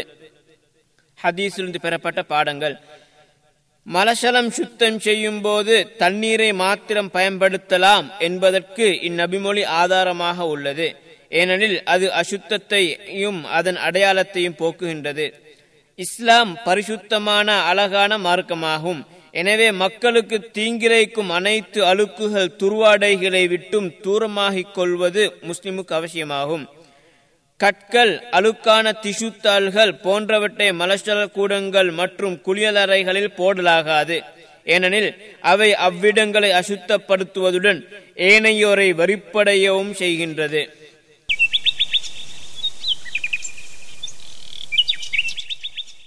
ஹதீஸ் இலக்கம் ஐம்பத்தி ஒன்று. عن أنس بن مالك رضي الله عنه قال: قال نبي الله صلى الله عليه وسلم: من نسي صلاة أو نام عنها فكفارتها أن يصليها إذا ذكرها.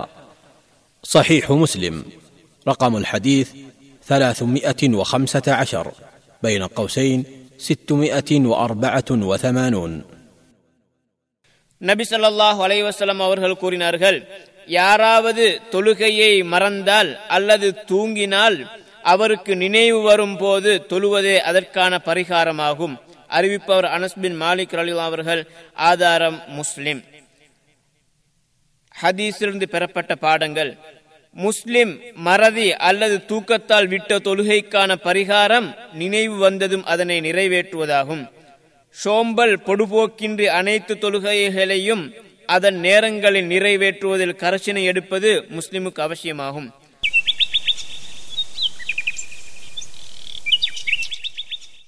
ஹதீஸ் இலக்கம் ஐம்பத்தி இரண்டு.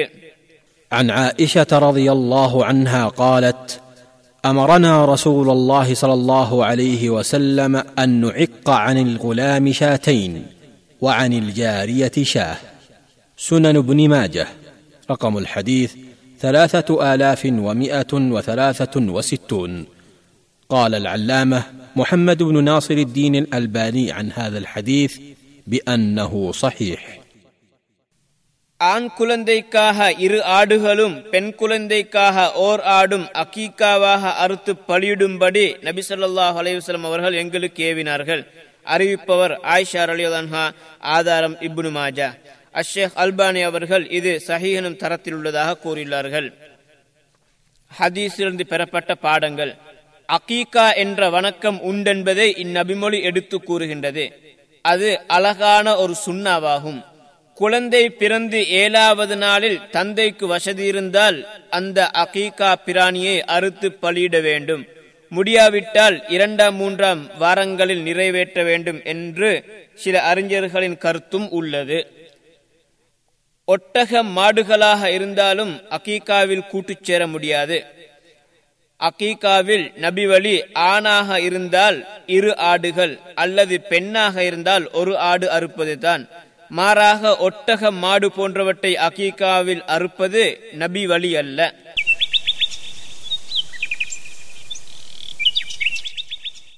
ஹதீஸ் இலக்கம் ஐம்பத்து மூன்று.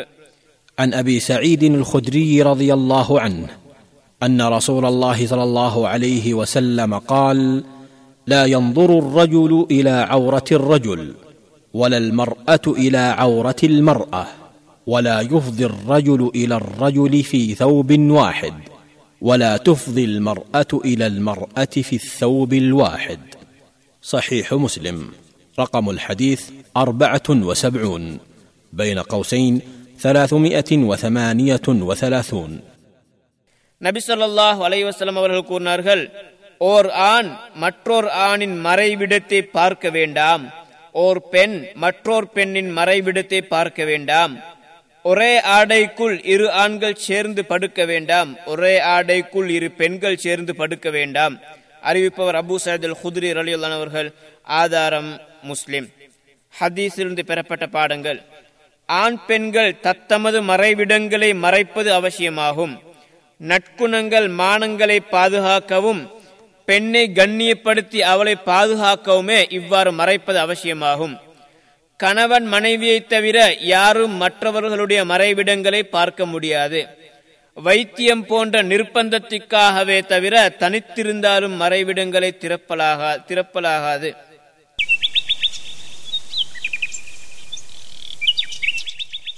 ஹதீஸ் இலக்கம் ஐம்பத்து நான்கு. عن عائشة رضي الله عنها قالت: كان النبي صلى الله عليه وسلم يقول في سجود القرآن بالليل: سجد وجهي للذي خلقه وشق سمعه وبصره بحوله وقوته. جامع الترمذي. رقم الحديث ثلاثة آلاف وخمسمائة وخمسة وعشرون وسنن أبي داود. رقم الحديث ألف وأربعمائة وأربعة عشر واللفظ للترمذي. قال الإمام الترمذي عن هذا الحديث بأنه حسن صحيح. وقال العلامة محمد بن ناصر الدين الألباني عن هذا الحديث بأنه صحيح. நபி ஸல்லல்லாஹு அலைஹி வஸல்லம் அவர்கள் இரவில் தொழும்போது சஜிதா திலாவத்தில் சஜத வஜ்ஹிய லில்லதி ஹலகஹு வஷக்க சம்அஹு வபஸரஹு பிஹௌலிஹி வகுவதிஹி என்று கூறுவார்கள். அறிவிப்பவர் ஆயிஷா ரலியல்லாஹு அன்ஹா. ஆதாரம் அபூ தாவூத், திர்மிதி. இவ்வார்த்தை திருமிதியிலிருந்து பெறப்பட்டிருக்கின்றது. இமாம் திருமிதி அவர்கள் இந்நபிமொழி ஹசன் சஹீஹ் எனும் தரத்தில் உள்ளதாகவும் அஷேக் அல்பானி அவர்கள் இது சஹீஹ் எனும் தரத்தில் உள்ளதாகவும் கூறியுள்ளார்கள். மேற்கண்ட துஆவின் பொருள்: தனது திரும்புதல் மற்றும் சக்தியின் மூலம் என் முகத்தை படைத்து அதில் செவிப்புலனையும் பார்வை புலனையும் அமைத்த இறைவனுக்கே என் முகம் பணிந்துவிட்டது. ஹதீஸிலிருந்து பெறப்பட்ட பாடங்கள். சஜிதா திலாவத்துடைய வசனத்தை ஒருவர் ஓதினால் அல்லது ஓத கேட்டால் அதற்காக சஜிதா செய்து அதில் மேற்கண்ட தஸ்பீஹை ஓதுவது நபி வழியாகும். அல்லாஹ் எமக்கு அருளியுள்ள அருட்கொடைகளை ஏற்றுக்கொள்வதாக இந்த தஸ்பீஹின் உள்ளடக்கம் பொதிந்துள்ளது.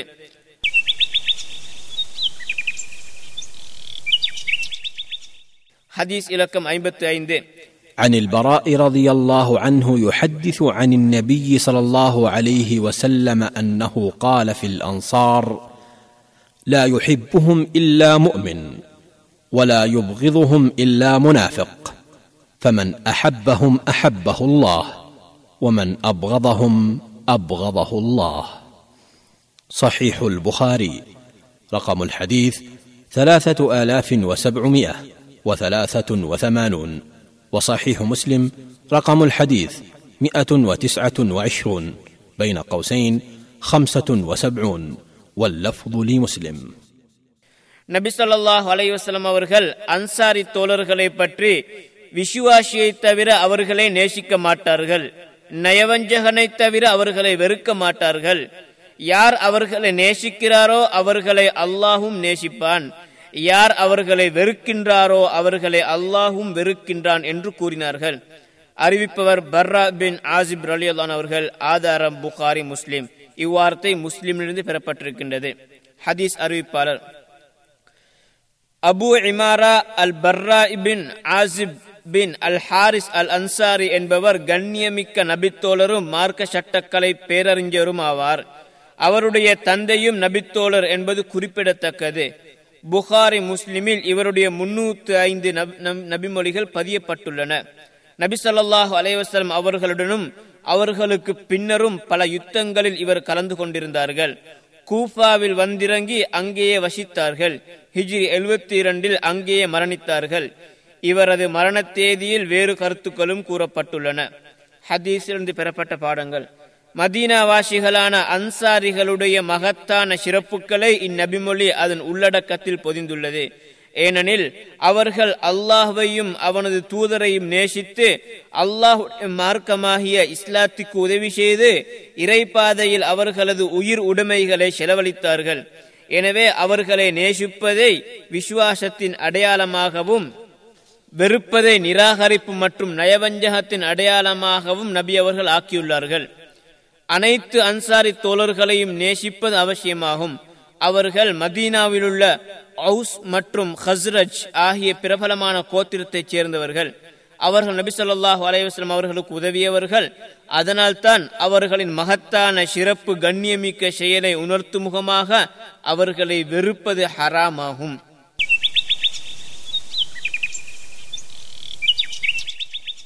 ஹதீஸ் இலக்கம் ஐம்பத்தி ஆறு. عن أبي هريرة رضي الله عنه عن النبي صلى الله عليه وسلم قال: لو أخطأتم حتى تبلغ خطاياكم السماء ثم تبتم لتاب الله عليكم. سنن ابن ماجه. رقم الحديث أربعة آلاف ومئتان وثمانية وأربعون. قال العلامة محمد بن ناصر الدين الألباني عن هذا الحديث بأنه حسن صحيح. நபி ஸல்லல்லாஹு அலைஹி வஸல்லம் அவர்கள் கூறினார்கள்: வானம் முட்டுமளவு நீங்கள் தவறு செய்துவிட்டு பின்பு அல்லாஹ்விடத்தில் பாவ மன்னிப்பு கோரினால் அவன் உங்களுடைய பாவங்களை மன்னிப்பான். அறிவிப்பவர் அபூ ஹுரைரா ரலியல்லாஹு அவர்கள். ஆதாரம் இப்னு மாஜா. அஷேக் அல்பானி அவர்கள் இது சஹீஹ் எனும் தரத்தில் உள்ளதாக கூறியுள்ளார்கள். ஹதீஸிலிருந்து பெறப்பட்ட பாடங்கள். அல்லாஹ்வுடைய அருளை விட்டும் நிராசை அடையாமல் இருப்பது முஸ்லிமுக்கு அவசியமாகும். ஏனெனில் அவன் மீது நல்லெண்ணம் வைத்து அல்லாஹ்வுடைய அருளை விட்டும் நிராசை அடையாமல் இருப்பது முஸ்லிமுக்கு அவசியமாகும். எனவே அவன் மீது நல்லெண்ணம் வைத்து தவறுகளுக்காக உடனடியாக பாவ மன்னிப்பு தேட வேண்டும். ஏனெனில் ஒரு மனிதன் உண்மையாக தௌபா செய்யும் பட்சத்தில் அவனுடைய தௌபாவை அல்லாஹ் ஏற்றுக்கொள்கிறான். பாவங்கள் தவறுகள் எவ்வளவு பெரிதாக இருந்தாலும் அதற்காக அல்லாஹ்விடம் தௌபா செய்வதை இந்நபிமொழி தூண்டுகிறது. எனினும் பின்வரும் அதன் நிபந்தனைகள் பரிபூரணமாகும் வரை அல்லாஹ்விடத்தில் தௌபா ஏற்கப்பட மாட்டாது. முதலாவது, அந்த தௌபா அல்லாஹுக்காக மாத்திரம் இருக்க வேண்டும். அதில் உலக நோக்கமோ மனிதர்களின் புகழோ எதிர்பார்க்கப்படக்கூடாது. இரண்டாவது, செய்த பாவத்தை முழுமையாக விட்டுவிட வேண்டும். மூன்றாவது, அப்பாவத்தை செய்ததற்காக கவலைப்பட வேண்டும். நான்காவது, மீண்டும் அதை செய்ய மாட்டேன் என்று உறுதி கொள்ள வேண்டும். ஐந்தாவது, அப்பாவம் ஏனைய மனிதர்களின் உரிமைகளுடன் சம்பந்தப்பட்டிருந்தார் அவர்களிடம் அதனை திருப்பி ஒப்படைக்க வேண்டும். ஆறாவது, சூரியன் மேற்கிலிருந்து உதிக்க முன், அதாவது மறுமை நெருங்க முன், மரணத்தின் அறிகுறிகள் தென்பட முன் தௌபா செய்தல் வேண்டும்.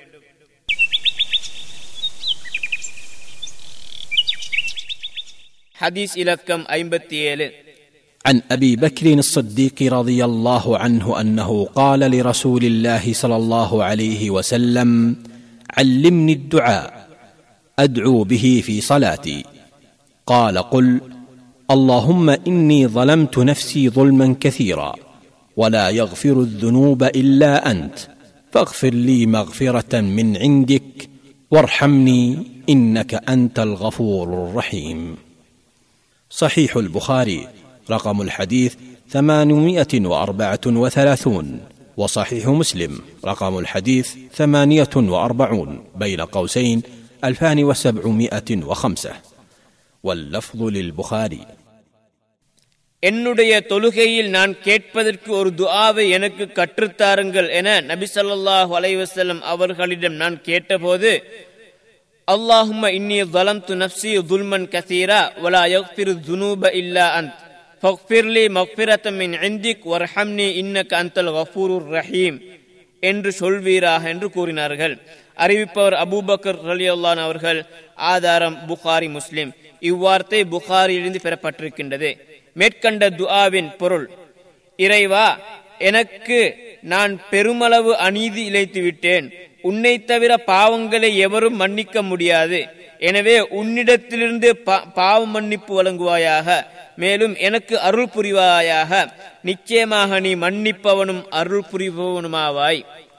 ஹதீஸ் அறிவிப்பாளர் அபூபக்ர் அஸ்ஸித்தீக் அப்துல்லாஹ் பின் உஸ்மான் அத்தைமி அல் குரஷி ரலியல்லாஹு அன்ஹு அவர்கள் ஹிஜ்ரத்திற்கு ஐம்பது வருடங்களுக்கு முன், அதாவது கிறிஸ்துக்கு பின் ஐநூத்தி எழுபத்தி மூன்றாம் ஆண்டு பிறந்தார்கள். அவர் முதலாம் ஹலீஃபாவாகவும் சுவனத்தை கொண்டு நற்செய்து கூறப்பட்டவர்களில் ஒருவராகவும் இருப்பதுடன் நபி அவர்களின் நெருங்கிய தோழராகவும் ஹிஜ்ரத்தின் போது பிரயாண தோழராகவும் இருந்தார்கள். பல சந்தர்ப்பங்களில் நபி அவர்களை உண்மைப்படுத்தியதால் அஸ்ஸித்தீக், உண்மையாளர் என்ற சிறப்பு பெயரை நபி அவர்களே இவருக்கு வைத்தார்கள்.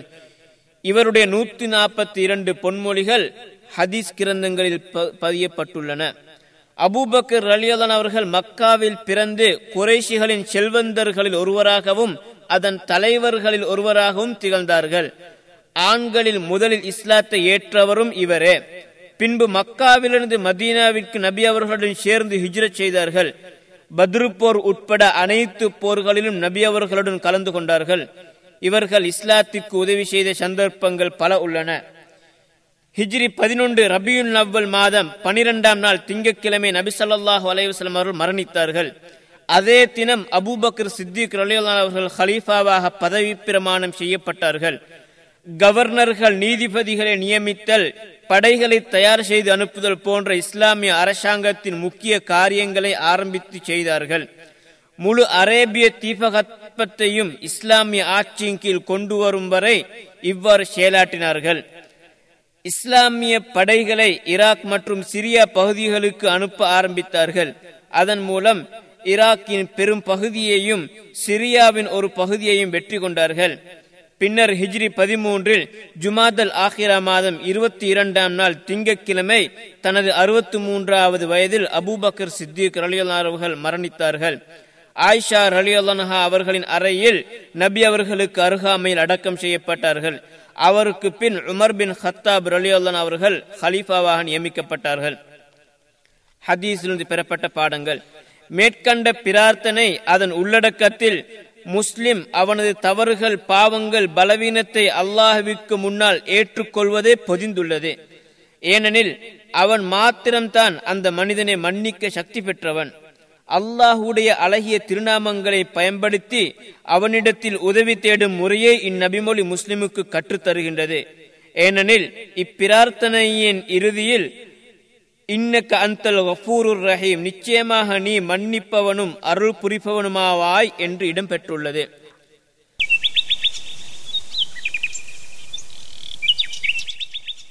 ஹதீஸ் இலக்கம் ஐம்பத்தி எட்டு. عن عمران بن حسين الخزاعي رضي الله عنه أن رسول الله صلى الله عليه وسلم رأى رجلا معتزلا لم يصلي في القوم فقال: يا فلان ما منعك أن تصلي في القوم؟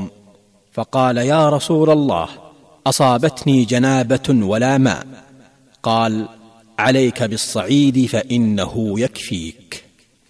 صحيح البخاري رقم الحديث ثلاثمائة وثمانية وأربعون، وصحيح مسلم رقم الحديث ثلاثمائة واثنى عشر بين قوسين ستمائة واثنان وثمانون، واللفظ للبخاري. ஒருவர் ஜமாஅத்துடன் தொழாமல் தனியாக இருப்பதைக் கண்ட நபி ஸல்லல்லாஹு அலைஹி வஸல்லம் அவர்கள், நீர் ஏன் ஜமாஅத்துடன் தொழவில்லை என்று கேட்டார்கள். அதற்கு அவர், இறை தூதர் அவர்களே, எனக்கு குளிப்பு கடுமையாகிவிட்டது, தண்ணீர் கிடைக்கவில்லை என்று கூறிய போது, மண்ணில் தயமும் செய்யும், அது உமக்கு போதுமானது என்று நபி அவர்கள் கூறினார்கள். அறிவிப்பவர் இம்ரான் பின் ஹுசைன் ரலியல்லாஹு அவர்கள். ஆதாரம் புகாரி, முஸ்லிம். இந்நபி மொழி புகாரியிலிருந்து பெறப்பட்டிருக்கின்றது. ஹதீஸ் அறிவிப்பாளர் அபு நுஜைத் இம்ரான் பின் ஹுசைன் அல் ஹுசாயி என்பவர் கண்ணியமிக்க நபித்தோழராகவும் இஸ்லாத்தின் முக்கியமான பிரபலங்களில் ஒருவராகவும் இருந்தார்கள். முஸ்லிம்களின் அரசியல் விவகாரங்களில் சிறந்த அனுபவம் அனுபவமுள்ளவராகவும் இருந்தார். உமர் ரலில் அவர்கள் இவரை பசராவிற்கு நீதிபதியாகவும் அம்மக்களுக்கு மார்க்க சட்டங்களை விளக்கவும் நியமித்தார்கள். இவர் பிரார்த்தனை வகுவில் ஏற்கப்படக்கூடியவராக இருந்ததுடன் உஸ்மான் ரலியல்லாஹு அன்ஹு மற்றும் அலி ரலியல்லாஹு அன்ஹு ஆகியோரின் ஆட்சி காலத்தில் இடம்பெற்ற குழப்ப சூழ்நிலைகளில் கலந்து போரிடாமல் ஒதுங்கிக் கொண்டார்கள். இவர் பசராவிலேயே குடியிருந்து ஹிஜ்ரி ஐம்பத்தி இரண்டில் மரணித்தார்கள். மரண தேதியில் வேறு கருத்துக்களும் கூறப்பட்டுள்ளன. ஹதீஸிலிருந்து பெறப்பட்ட பாடங்கள். மக்களுக்கு இலகுபடுத்துவது இஸ்லாத்தின் சிறப்பியல்புகளில் உள்ளது. ஏனெனில் தண்ணீர் கிடைப்பது கடினமாகும் போது அல்லது அதனை பயன்படுத்துவதால் விபரீதம் ஏற்படுத்தும் ஏற்படும் இடத்து கடமையான குளிப்பு மற்றும் வுதுவிற்கு பதிலாக இஸ்லாம் தயமுமை அறிமுகப்படுத்தியுள்ளது. ஒரு முஸ்லிமுக்கு நீர் கிடைக்காவிட்டால் அல்லது நோய், தாகம் போன்ற காரணங்களுக்காக இருக்கும் நீரை பயன்படுத்த முடியாவிட்டால் இச்சந்தர்ப்பத்தில் வுது மற்றும் கடமையான குளிப்பின் இடத்தில் இந்த தயமும் இருக்கும். அவர் குளிப்பு கடமையானவராக அவர் குளிப்பு கடமையானவராக இருந்தாலும் தயமும் செய்து தொழுவார். பின்பு நீர் கிடைத்தால் அல்லது பயன்படுத்த முடியாமல் இருந்த காரணம் நீங்கிவிட்டால் குளித்துக் கொள்வது கடமை. கடமையான குளிப்பிற்காக ஒருவர் தயமும் செய்தால் மற்றொரு முறை குளிப்பு கடமையாகும் வரை அல்லது நீர் கிடைக்கும் வரை ஜனாபத்திலிருந்து அவர் சுத்தமானவனாகவே இருக்கின்றான். அதன்படி ஒவ்வொரு தொழுகைக்காகவும் தயமும் செய்ய தேவையில்லை. குளிப்பிற்காக செய்த தயமுமுக்கு பின் வுது முறிந்தால் மாத்திரமே மீண்டும் தயமும் செய்ய வேண்டும். மீண்டும் அவனுக்கு குளிப்பு கடமையானாலே தவிர அப்போது குளிப்பிற்காக மீண்டும் குளித்து தயமும் செய்து கொள்வார். நபிமொழியில் கூறப்பட்டுள்ள மண் என்பது புழுதி மணல் உள்ள பூமியை குறிக்கும். தயமும் செய்யும் முறையானது, தயமும் செய்வதை மனதால் எண்ணியவராக பிஸ்மில்லா சொல்ல வேண்டும். பின்பு தனது இரு உள்ளங்கைகளையும் ஒரு முறை பூமியில் அடித்துவிட்டு அவ்விரு கைகளையும் ஊதிவிட வேண்டும். பின்பு வலது கையின் வெளிப்புறத்தை மணிக்கட்டு வரை இடது உள்ளங்கையாலும் இடது கையின் வெளிப்புறத்தை மணிக்கட்டு வரை வலது உள்ளங்கையாலும் தடவிவிட்டு இரு உள்ளங்கைகளாலும் தனது முகத்தை ஒருமுறை தடவிக்கொள்ள வேண்டும். குறிப்பு: மேற்கண்ட முறைப்படி தயமும் செய்யக்கூடிய நேரத்திலே முதலில் இரண்டு கைகளையும் மஸ்ஸு செய்வதையும் அதற்கு பின்னால் முகத்தை தடவுவதையும் கூறப்பட்டுள்ளது. என்றாலும் தயமுமில் கையை முதலில் தடவுவதற்கு மேற்கண்ட நபிமொழி ஆதாரமாக இருந்தாலும் பின்வரும் காரணங்களால் முதலில் முகத்தை தடவிவிட்டு பின்பு கைகளை தடவ வேண்டும். முதலாவது காரணம், தயமும் பற்றி வந்துள்ள அல் குர்ஆன் வசனங்களில் முதலில் முகமே கூறப்பட்டுள்ளது. உதாரணமாக சூரத்து நிசா நாற்பத்தி மூன்றாவது வசனம், சூரத்துல் மாஇதா ஆறாவது வசனம். இரண்டாவது காரணம், முகத்தை முதலில் தடவ வேண்டும் என வேறு பல அறிவிப்புகள் இடம்பெற்றுள்ளன. உதாரணத்திற்காக புகாரியிலேயே முன்னூத்தி முப்பத்தி ஏழு முன்னூத்தி முப்பத்தி எட்டு முன்னூத்தி முப்பத்தி ஒன்பது மற்றும் முஸ்லிமிலும் ஏனைய பல கிரந்தங்களிலும் பல நபித்தோழர்களால் அறிவிக்கப்பட்டுள்ளன. மூன்றாவது, சுத்தம் செய்வதில் அடிப்படை வுதுவாகும், தயமும் அதற்கு பதிலாகும். வுதுவில் எவ்வாறு ஒழுங்குமுறைப்படி செய்வது கட்டாயமோ அதற்கு பதிலான தயமுமிலும் ஒழுங்குமுறை அவசியமாகும். நான்காவது, முகத்தை முற்படுத்த வேண்டும் என்று வரக்கூடிய அறிவிப்புகள் கைகளை முற்படுத்த வேண்டும் என்று வரக்கூடிய அறிவிப்புகளை விட பலமானதென அறிஞர்கள் கூறியுள்ளார்கள். அல்லாஹ் தாலா மிக்க அறிந்தவன். தயமும் செய்யும் முறையில் வேறு விதங்களும் வந்துள்ளன, விரிவஞ்சி அவற்றை நாங்கள் கூறவில்லை.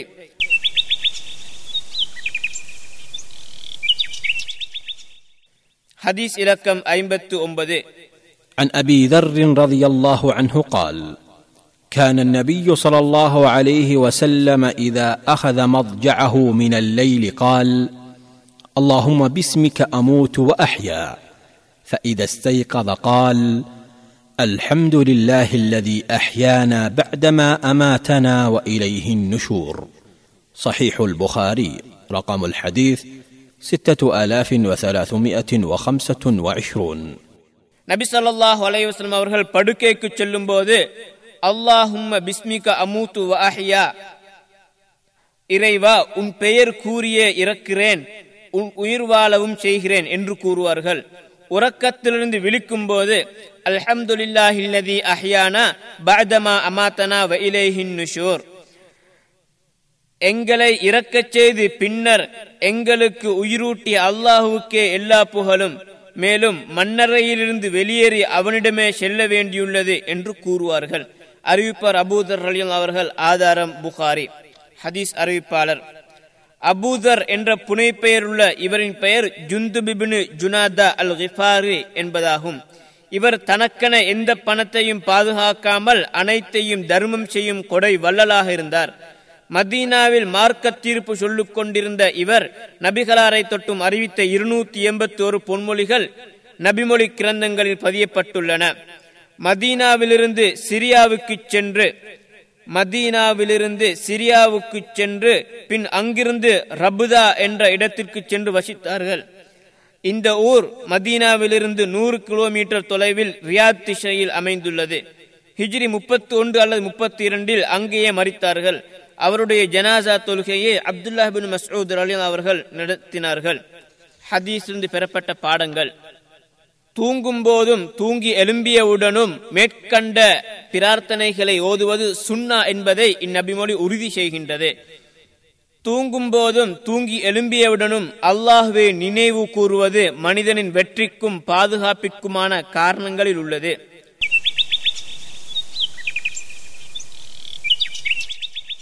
حديث لكم أروذي عن عائشة رضي الله عنها أن النبي صلى الله عليه وسلم كان إذا أوى إلى فراشه كل ليلة جمع كفيه ثم نفث فيهما فقرأ فيهما قل هو الله أحد وقل أعوذ برب الفلق وقل أعوذ برب الناس ثم يمسح بهما ما استطاع من جسده يبدأ بهما على رأسه ووجهه وما أقبل من جسده يفعل ذلك ثلاث مرات. صحيح البخاري. رقم الحديث خمسة آلاف وسبعة عشر. நபி ஸல்லல்லாஹு அலைஹி வஸல்லம் அவர்கள் தங்களின் படுக்கைக்கு உறங்கச் சென்றால் ஒவ்வொரு இரவிலும் தம் உள்ளங்கைகளை இணைத்து அதில் குல் ஹுவல்லாஹு அஹத், குல் அஊது பிரப்பில் ஃபலக், குல் அஊது பிரப்பின் நாஸ் ஆகிய நூத்தி பன்னிரண்டாம் நூத்தி பதிமூன்றாம் நூத்தி பதினான்காம் அத்தியாயங்களை ஓதி ஊதிக்கொள்வார்கள். பிறகு தம் இரண்டு கைகளால் அவை எட்டும் அளவிற்கு தம் உடலில் இயன்ற வரையில் தடவிக்கொள்வார்கள். முதலில் தலையில் ஆரம்பித்து பிறகு முகம், பிறகு தம் உடலின் முற்பகுதியில் கைகளால் தடவிக்கொள்வார்கள். இவ்வாறு மூன்று முறை செய்வார்கள். அறிவிப்பவர் ஆயிஷா ரலியல்லாஹு அன்ஹா. ஆதாரம் புகாரி. ஹதீஸிலிருந்து பெறப்பட்ட பாடங்கள்: தூங்கும் போது ஓதும் பிரார்த்தனைகளை பேணி வருவது முஸ்லிமுக்கு கடமையாகும். அதில் உள்ளதுதான் மேற்கண்ட மூன்று அத்தியாயங்களையும் ஓதி உள்ளங்கையில் ஊதி மேனியில் முடியுமான அளவு தடவிக்கொள்வது. நோய்வாய்ப்படும் போதும் நோய்வாய்ப்படும் போதும் இம்மூன்று அத்தியாயங்களை ஓதி உள்ளங்கையில் ஊதி தலைமுகம் மற்றும் மேனியில் முடியுமான அளவு தடவிக்கொள்வது முஸ்லிமுக்கு விரும்பத்தக்கதாகும்.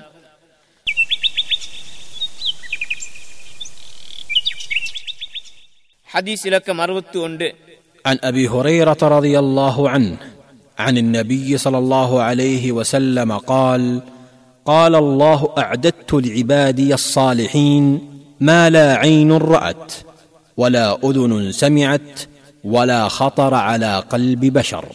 صحيح البخاري. رقم الحديث سبعة آلاف وأربعمائة وثمانية وتسعون.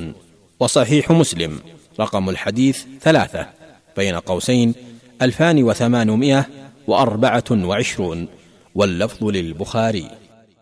நபி ஸல்லல்லாஹு அலைஹி வஸல்லம் அவர்கள் கூறினார்கள், என் நல்லடியார்களுக்காக எந்த கண்ணும் பார்த்திராத, எந்த காதும் கேட்டிராத, எந்த மனிதன் உள்ளத்திலும் தோன்றியிராத இன்பங்களை சொர்க்கத்தில் நான் தடு தயார்படுத்தி வைத்துள்ளேன் என்று அல்லாஹ் கூறினான்.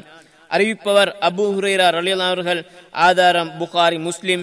இவ்வார்த்தை புகாரிலிருந்து பெறப்பட்டிருக்கின்றது. ஹதீஸிலிருந்து பெறப்பட்ட பாடங்கள்: மறுமையில் சுவனத்தின் இன்பங்களை கற்பனை செய்து பார்க்க முடியாது. உலக விடயங்கள் இன்பங்களுடன் ஒப்பிட்டு பார்க்கவும் முடியாது. ஏனெனில் உலக விடயங்கள் இன்பங்கள் மறுமையிலுள்ள சுவன இன்பத்தை விட்டு முழுமையாக மாறுபடுகிறது.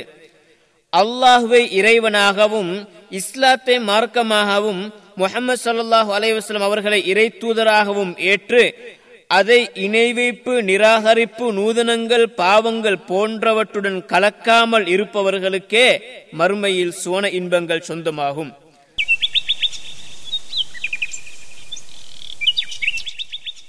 ஹதீஸ் இலக்கம் அறுபத்தி இரண்டு.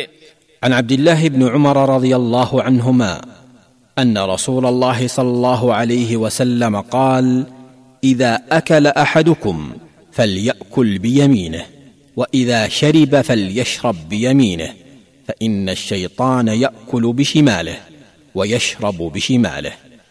صحيح مسلم رقم الحديث مئة وخمسة بين قوسين ألفان وعشرون. نبي صلى الله عليه وسلم அவர்கள் கூறினார்கள், உங்களில் ஒருவர் உணவு உட்கொள்வதாயின் தனது வலக்கரத்தால் உட்கொள்ளவும், மேலும் அவர் பருகுவதாயின் வலக்கரத்தால் பருகட்டும். ஏனெனில் ஷைத்தான் உண்ணுவதும் பருகுவதும் இடக்கரத்தாலேயே. அறிவிப்பவர் அப்துல்லா பின் உமர் ரலியல்லாஹு அன்ஹுமா. ஆதாரம் முஸ்லிம். ஹதீஸிலிருந்து பெறப்பட்ட பாடங்கள்: இஸ்லாத்தில் உண்ணல் பருகலின் சில ஒழுக்கங்களை இந்நபிமொழி தெளிவுபடுத்துகின்றது. இடது கையால் உண்ணாமல் பருகாமல் வலது கையால் உண்ணுவதும் பருகுவதும் முஸ்லிமுக்கு அவசியமாகும். உலக மார்க்க விடயங்களில் ஷைத்தானை பின்பற்றுவதை விட்டும் தூரமாகி இருப்பது முஸ்லிமுக்கு அவசியமாகும்.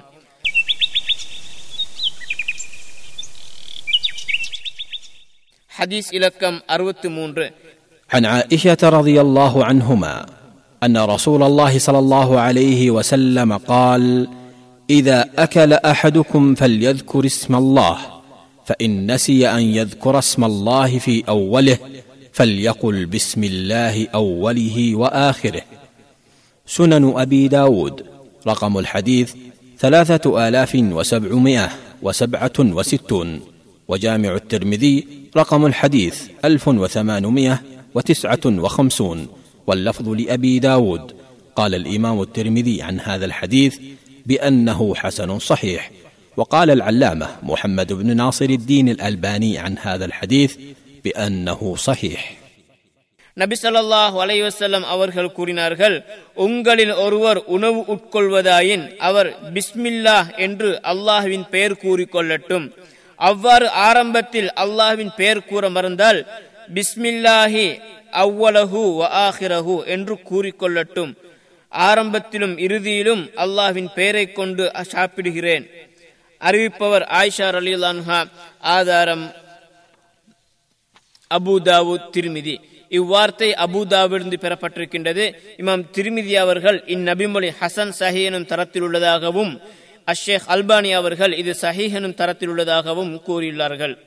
ஹதீஸிலிருந்து பெறப்பட்ட பாடங்கள்: உண்ணும் போதும் பருகும் போதும் அல்லாஹ்வின் பெயரை சொல்வது இஸ்லாத்தில் உண்ணல் பருகலின் ஒழுக்கங்களில் உள்ளதாகும். ஆரம்பத்தில் அல்லாஹ்வின் பெயர் சொல்ல மறந்தால் பிஸ்மில்லாஹி அவ்வலஹு வ ஆஹிரஹு என்று சொல்ல வேண்டும். இஸ்லாமிய வாழ்க்கையின் அனைத்து அம்சங்களிலும் நபி ஸல்லல்லாஹு அலைஹி வஸல்லம் அவர்களை முன்மாதிரியாக எடுப்பது முஸ்லிமுக்கு அவசியமாகும்.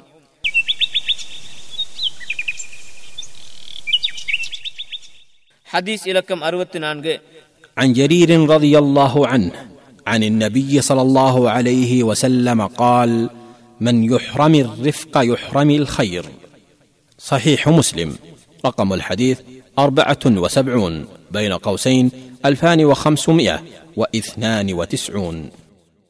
نبي صلى الله عليه وسلم أوركون أرهل نلنتي إلندور ننمي إلندور آوار. أريبور جرير ரலியல்லாஹுவர்கள் ஆதாரம் முஸ்லிம்.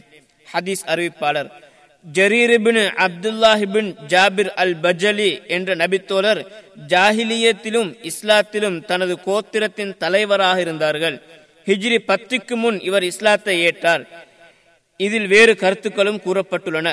புத்தி கூர்மை உள்ளவராகவும் மார்க்க அறிஞர் அறிவுள்ளவராகவும் திகழ்ந்த இவர் தோற்றத்திலும் அழகானவராக இருந்தார்கள். இராக் மற்றும் அதனை சூழ உள்ள ஊர்களின் வெற்றியில் இவருக்கும் பெரிய பங்குள்ளது. நபி அவர்களை தொட்டும் இவருடைய நூறு பொன்மொழிகள் அறிவிக்கப்பட்டுள்ளன.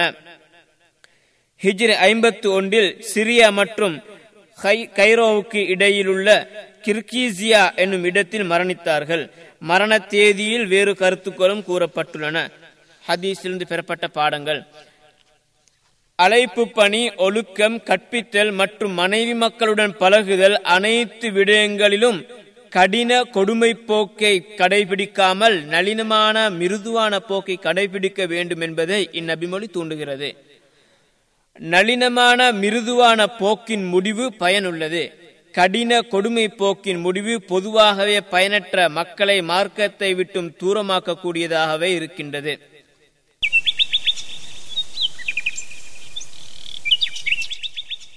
حديث لكم أروت عندي عن علي بن أبي طالب رضي الله عنه أن رسول الله صلى الله عليه وسلم كان يقول في آخر وتره: اللهم إني أعوذ برضاك من سخطك وبمعافاتك من عقوبتك وأعوذ بك منك، لا أحصي ثناء عليك، أنت كما أثنيت على نفسك.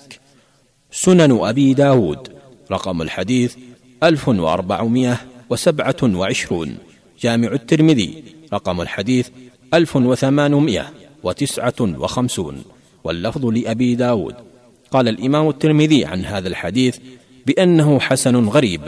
وقال العلامة محمد بن ناصر الدين الألباني عن هذا الحديث بأنه صحيح. நபி ஸல்லல்லாஹு அலைஹி வஸல்லம் அவர்கள் வித்ரு தொழுகையின் கடைசியில் அல்லாஹும்ம இன்னி அஊது பிரிதாக மின் சஹதிக வபிமுஆஃபாதிக மின் உகூபதிக வஅஊது பிக மின்க லா உஹ்ஸீ ஸனாஅன் அலைக அன்த கமா அஸ்னைத அலா நஃப்ஸிக என்று கூறுவார்கள். அறிவிப்பவர் அலி இப்னு அபி தாலிப் ரலியல்லாஹு அவர்கள். ஆதாரம் அபூ தாவூத், திர்மிதி. இவ்வார்த்தை அபூ தாவூதிலிருந்து பெறப்பட்டுள்ளது. இமாம் திருமிதி அவர்கள் இந்நபிமொழி ஹசன் கரீப் எனும் தரத்தில் உள்ளதாகவும் கூறியுள்ளார்கள். அஷ்ஷேக் அல்பானி அவர்கள் இது சஹீஹ் எனும் தரத்தில் உள்ளதாக கூறியுள்ளார்கள். மேற்கண்ட துஆவின் பொருள்: இறைவா, உன் திருப்தியின் மூலம் உன் கோபத்திலிருந்தும் உன் மன்னிப்பின் மூலம் உனது தண்டனையிலிருந்தும் உன்னிடம் நான் பாதுகாவல் தேடுகிறேன். மேலும் உன் கருணையினை கொண்டு உன் தண்டனையை விட்டும் பாதுகாப்பு தேடுகிறேன். உன்னை நீ புகழ்ந்து கொண்டதை போன்று என்னால் உன்னை புகழ இயலவில்லை. ஹதீஸிலிருந்து பெறப்பட்ட பாடங்கள்: மேற்கண்ட மகத்தான பிரார்த்தனையை மனனமிடுவது முஸ்லிமுக்கு அவசியமாகும். வித்ரு தொழுகையின் போது இறுதியில் சலாம் கொடுத்தவுடன் தொழுகையில் சுஜூதில் தூங்க ஆரம்பிக்கும் போது அல்லது ஏனைய சந்தர்ப்பங்களிலும் இப்பிரார்த்தனையை ஓதுவது முஸ்லிமுக்கு அவசியமாகும். வித்ரு தொழுகையின் இறுதியில் சலாம் கொடுத்தவுடனும் பொதுவாக தொழுகையில் சுஜூதிலும் தூங்க ஆரம்பிக்கும் போதும் அல்லது ஏனைய சந்தர்ப்பங்களிலும் இப்பிரார்த்தனையை ஓதுவது முஸ்லிமுக்கும் விரும்பத்தக்கதாகும். ஒரு முஸ்லிம் பிரார்த்திக்கும் போது அவனின் உள்ளம் விழிப்புணர்வுடன் சமூகமாக இருக்க வேண்டும்.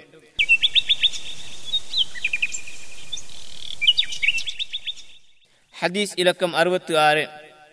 عن أم سلمة رضي الله عنها قالت: قال رسول الله صلى الله عليه وسلم: من شرب في إناء من ذهب أو فضة فإنما يجرجر في بطنه نارا من جهنم. صحيح مسلم، رقم الحديث واحد بين قوسين ألفان وخمسة وستون. நபி ஸல்லல்லாஹு அலைஹி வஸல்லம் அவர்கள் கூறினார்கள்: தங்கம் அல்லது வெள்ளி பாத்திரத்தில் பானங்களை அருந்தியவர் தனது வயிற்றில் மிடர் மிடராக நரக நெருப்பையே விழுங்கிக் கொண்டிருக்கிறார். அறிவிப்பவர் உம்மு சலமா ரலியல்லாஹு அன்ஹா. ஆதாரம் முஸ்லிம். ஹதீஸ் அறிவிப்பாளர் விசுவாசிகளின் தாயார் உம்மு சலமா ஹிந்த் பின் அபி உமையா அல் மக்ஸூமியா ரலியல்லாஹு அன்ஹா அவர்கள் ஹாலித் பின் வலித் ரலியல்லாஹு அவர்களின் சிறிய தந்தையின் மகளாவார். நபித்துவத்திற்கு பதினேழு வருடங்களுக்கு முன் மக்காவில் பிறந்தார்கள். ஹபஷாவிற்கு முதலில் ஹிஜ்ரத் செய்து பின் மதீனாவுக்கு ஹிஜ்ரத் செய்தார்கள். அறிவிலும் குணத்திலும் சிறந்தவர்களாக இருந்தது போன்று அழகிய பெண்களில் ஒருவராகவும் சிறந்த குடும்பத்தைச் சேர்ந்தவராகவும் இருந்தார்கள். நபி அவர்களை மணக்க முன் நபி அவர்களின் பால்குடி சகோதரரான அபூ சலமா ரலியல்லாஹு அன்ஹு அவர்களை மனம் புரிந்தார்கள். அவர் பத்ரு போரின் போது கலந்து கொண்டு பின் உஹது போரில் வைத்து காயமடைந்தார்கள். அக்காயத்தின் தாக்கத்தால் ஹிஜ்ரி மூணில் ஜுமாதல் ஆஹிரா மாதம் மதீனாவில் மரணித்தார்கள். பின்பு நபி ஸல்லல்லாஹு அலைஹி வஸல்லம் அவர்கள் இவரின் இத்தா காலம் முடிந்த பின் ஹிஜ்ரி நான்கில் ஷவ்வால் மாதம் திருமணம் செய்து கொண்டார்கள். இவர் மார்க்க சட்டக்கலை அறிஞராகவும் புத்தி புத்தி கூர்மை உள்ளவராகவும் இருந்தார்கள்.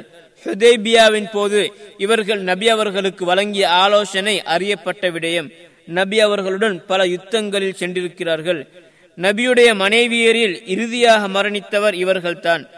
சுமார் தொன்னூறு வருடங்கள் வாழ்ந்த பின் ஹிஜ்ரி ஐம்பத்தி ஒன்பதில் மரணித்தார்கள். ஹிஜ்ரி அறுபத்தி ஒன்றில் என்ற கருத்தும் கூறப்பட்டுள்ளது. பக்கீஉல் கர்கதில் அடக்கம் செய்யப்பட்டார்கள். ஹதீஸ் என்று பெறப்பட்ட பாடங்கள்: உண்ணல், பருகல், சுத்தம் செய்தல் போன்ற எந்த ஒன்றிற்கும் தங்கம் மற்றும் வெள்ளி பாத்திரங்களை பயன்படுத்துவது அனைத்து முஸ்லிம் ஆண் பெண்களுக்கும் ஹராமாகும். உண்ணல், பருகல் மற்றும் வாழ்க்கையின் அனைத்து போக்குகளிலும் நபி ஸல்லல்லாஹு அலைஹி வஸல்லம் அவர்களை பின்பற்றுவது முஸ்லிமுக்கு கடமையாகும். அதை அறிந்ததன் பின் யார் நபி வழிக்கு முரணாக செயற்படுகிறாரோ அவர் எச்சரிக்கைக்கும் தண்டனைக்கும் உட்படுகின்றார். வீண்விரயம் மற்றும் பெருமை போன்ற அனைத்து போக்குகளை விட்டும் தூரமாக இருப்பது முஸ்லிமுக்கு அவசியமாகும்.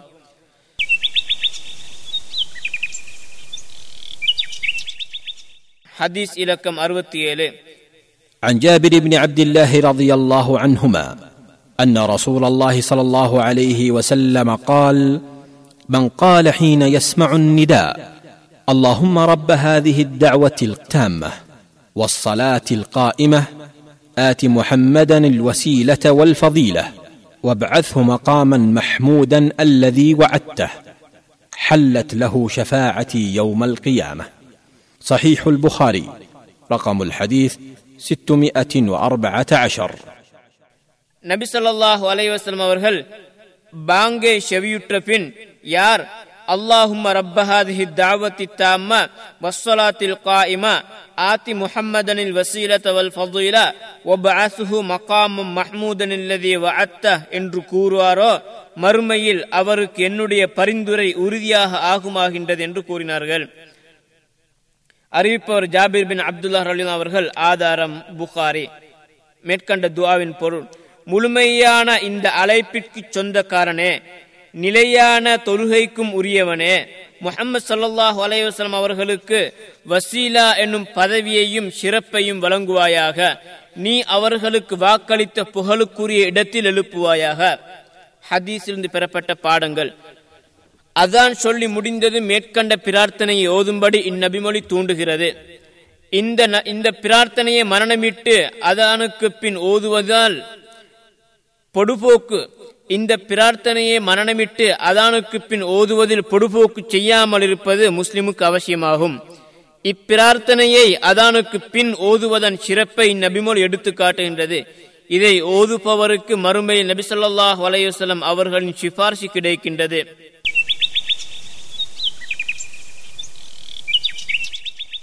حديث لكم أربعة وستين. عن أبي هريرة رضي الله عنه أن النبي صلى الله عليه وسلم قال: ما من يوم يصبح العباد فيه إلا ملكان ينزلان فيقول أحدهما اللهم أعط منفقا خلفا ويقول الآخر اللهم أعط ممسكا تلفا. صحيح البخاري. رقم الحديث ألف وأربعمئة واثنان وأربعون. وصحيح مسلم. رقم الحديث سبعة وخمسون بين قوسين ألف وعشرة. واللفظ للبخاري. நபி ஸல்லல்லாஹு அலைஹி வஸல்லம் அவர்கள் கூறினார்கள்: அடியார்கள் காலை பொழுதை அடையும் ஒவ்வொரு நாளும் இரண்டு வானவர்கள் இறங்குகின்றனர். அவ்விருவரில் ஒருவர் அல்லாஹ்வே தர்மம் செய்பவருக்கு பிரதிபலனை அளித்து விடுவாயாக என்று கூறுவார். இன்னொருவர் அல்லாஹ்வே தர்மம் செய்யாமல் பொருளை தடுத்து வைத்துக் கொள்பவர்களுக்கு அழிவை ஏற்படுத்துவாயா என்று கூறுவார். அறிவிப்பவர் அபூ ஹுரைரா ரலியல்லாஹு அவர்கள். ஆதாரம் புகாரி, முஸ்லிம். இவ்வார்த்தை புகாரிலிருந்து பெறப்பட்டிருக்கின்றது. ஹதீஸிலிருந்து பெறப்பட்ட பாடங்கள். இறை பாதையில் செலவிடுவது அதிக நன்மை அபிவிருத்தியை கொண்டு வரும் காரணங்களில் உள்ளது. ஏனெனில் இறை பாதையில் செலவிடுவதால் பகரம் கிடைக்கின்றது. பகரம் என்பது தன்னில் தன் மனைவி மக்களிடத்தில் சீர்திருத்தம் உருவாகுதல், உடம்பில் ஆரோக்கியம், உள்ளத்தில் மகிழ்ச்சி, ஈருலக வெற்றிக்கான அனுகூலம் போன்ற அனைத்தையும் உள்ளடக்குகின்றது. அல்லாஹ் ஒரு முஸ்லிமுக்கு ஹலாலான சொத்துக்களை வழங்கியிருந்தால் அதில் கஞ்சத்தனம் காட்டக்கூடாது. ஏனெனில் கஞ்சத்தனம் அழிவை வரவழைக்கும். அழிவு என்பது மன அமைதியின்மை, கவலை, நன்மை, ஆரோக்கியம், அபிவிருத்தி, ஈருலக வெற்றி ஆகியவற்றிற்கான அனுகூலம் குறைதல் ஆகிய அனைத்தையும் உள்ளடக்குகின்றது.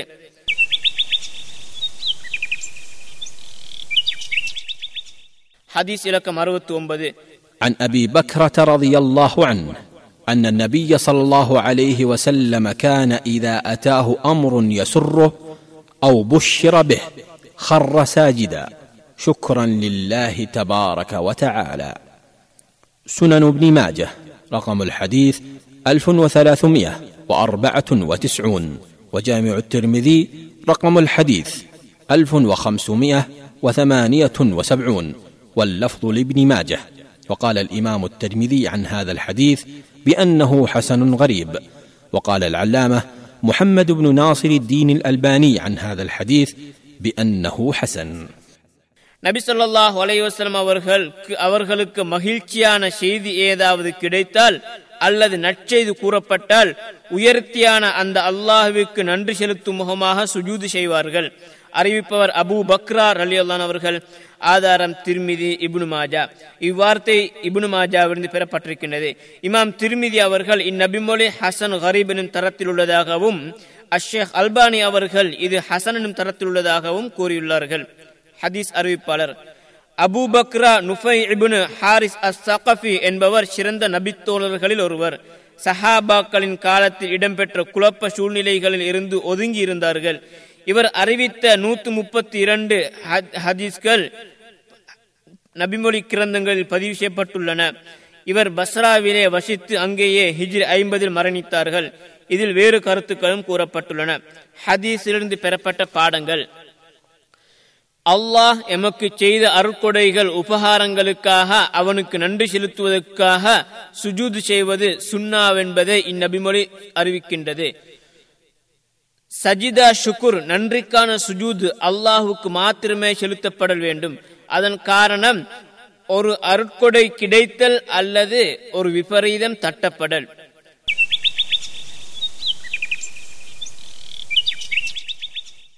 ஹதீஸ் இலக்கம் எழுபது.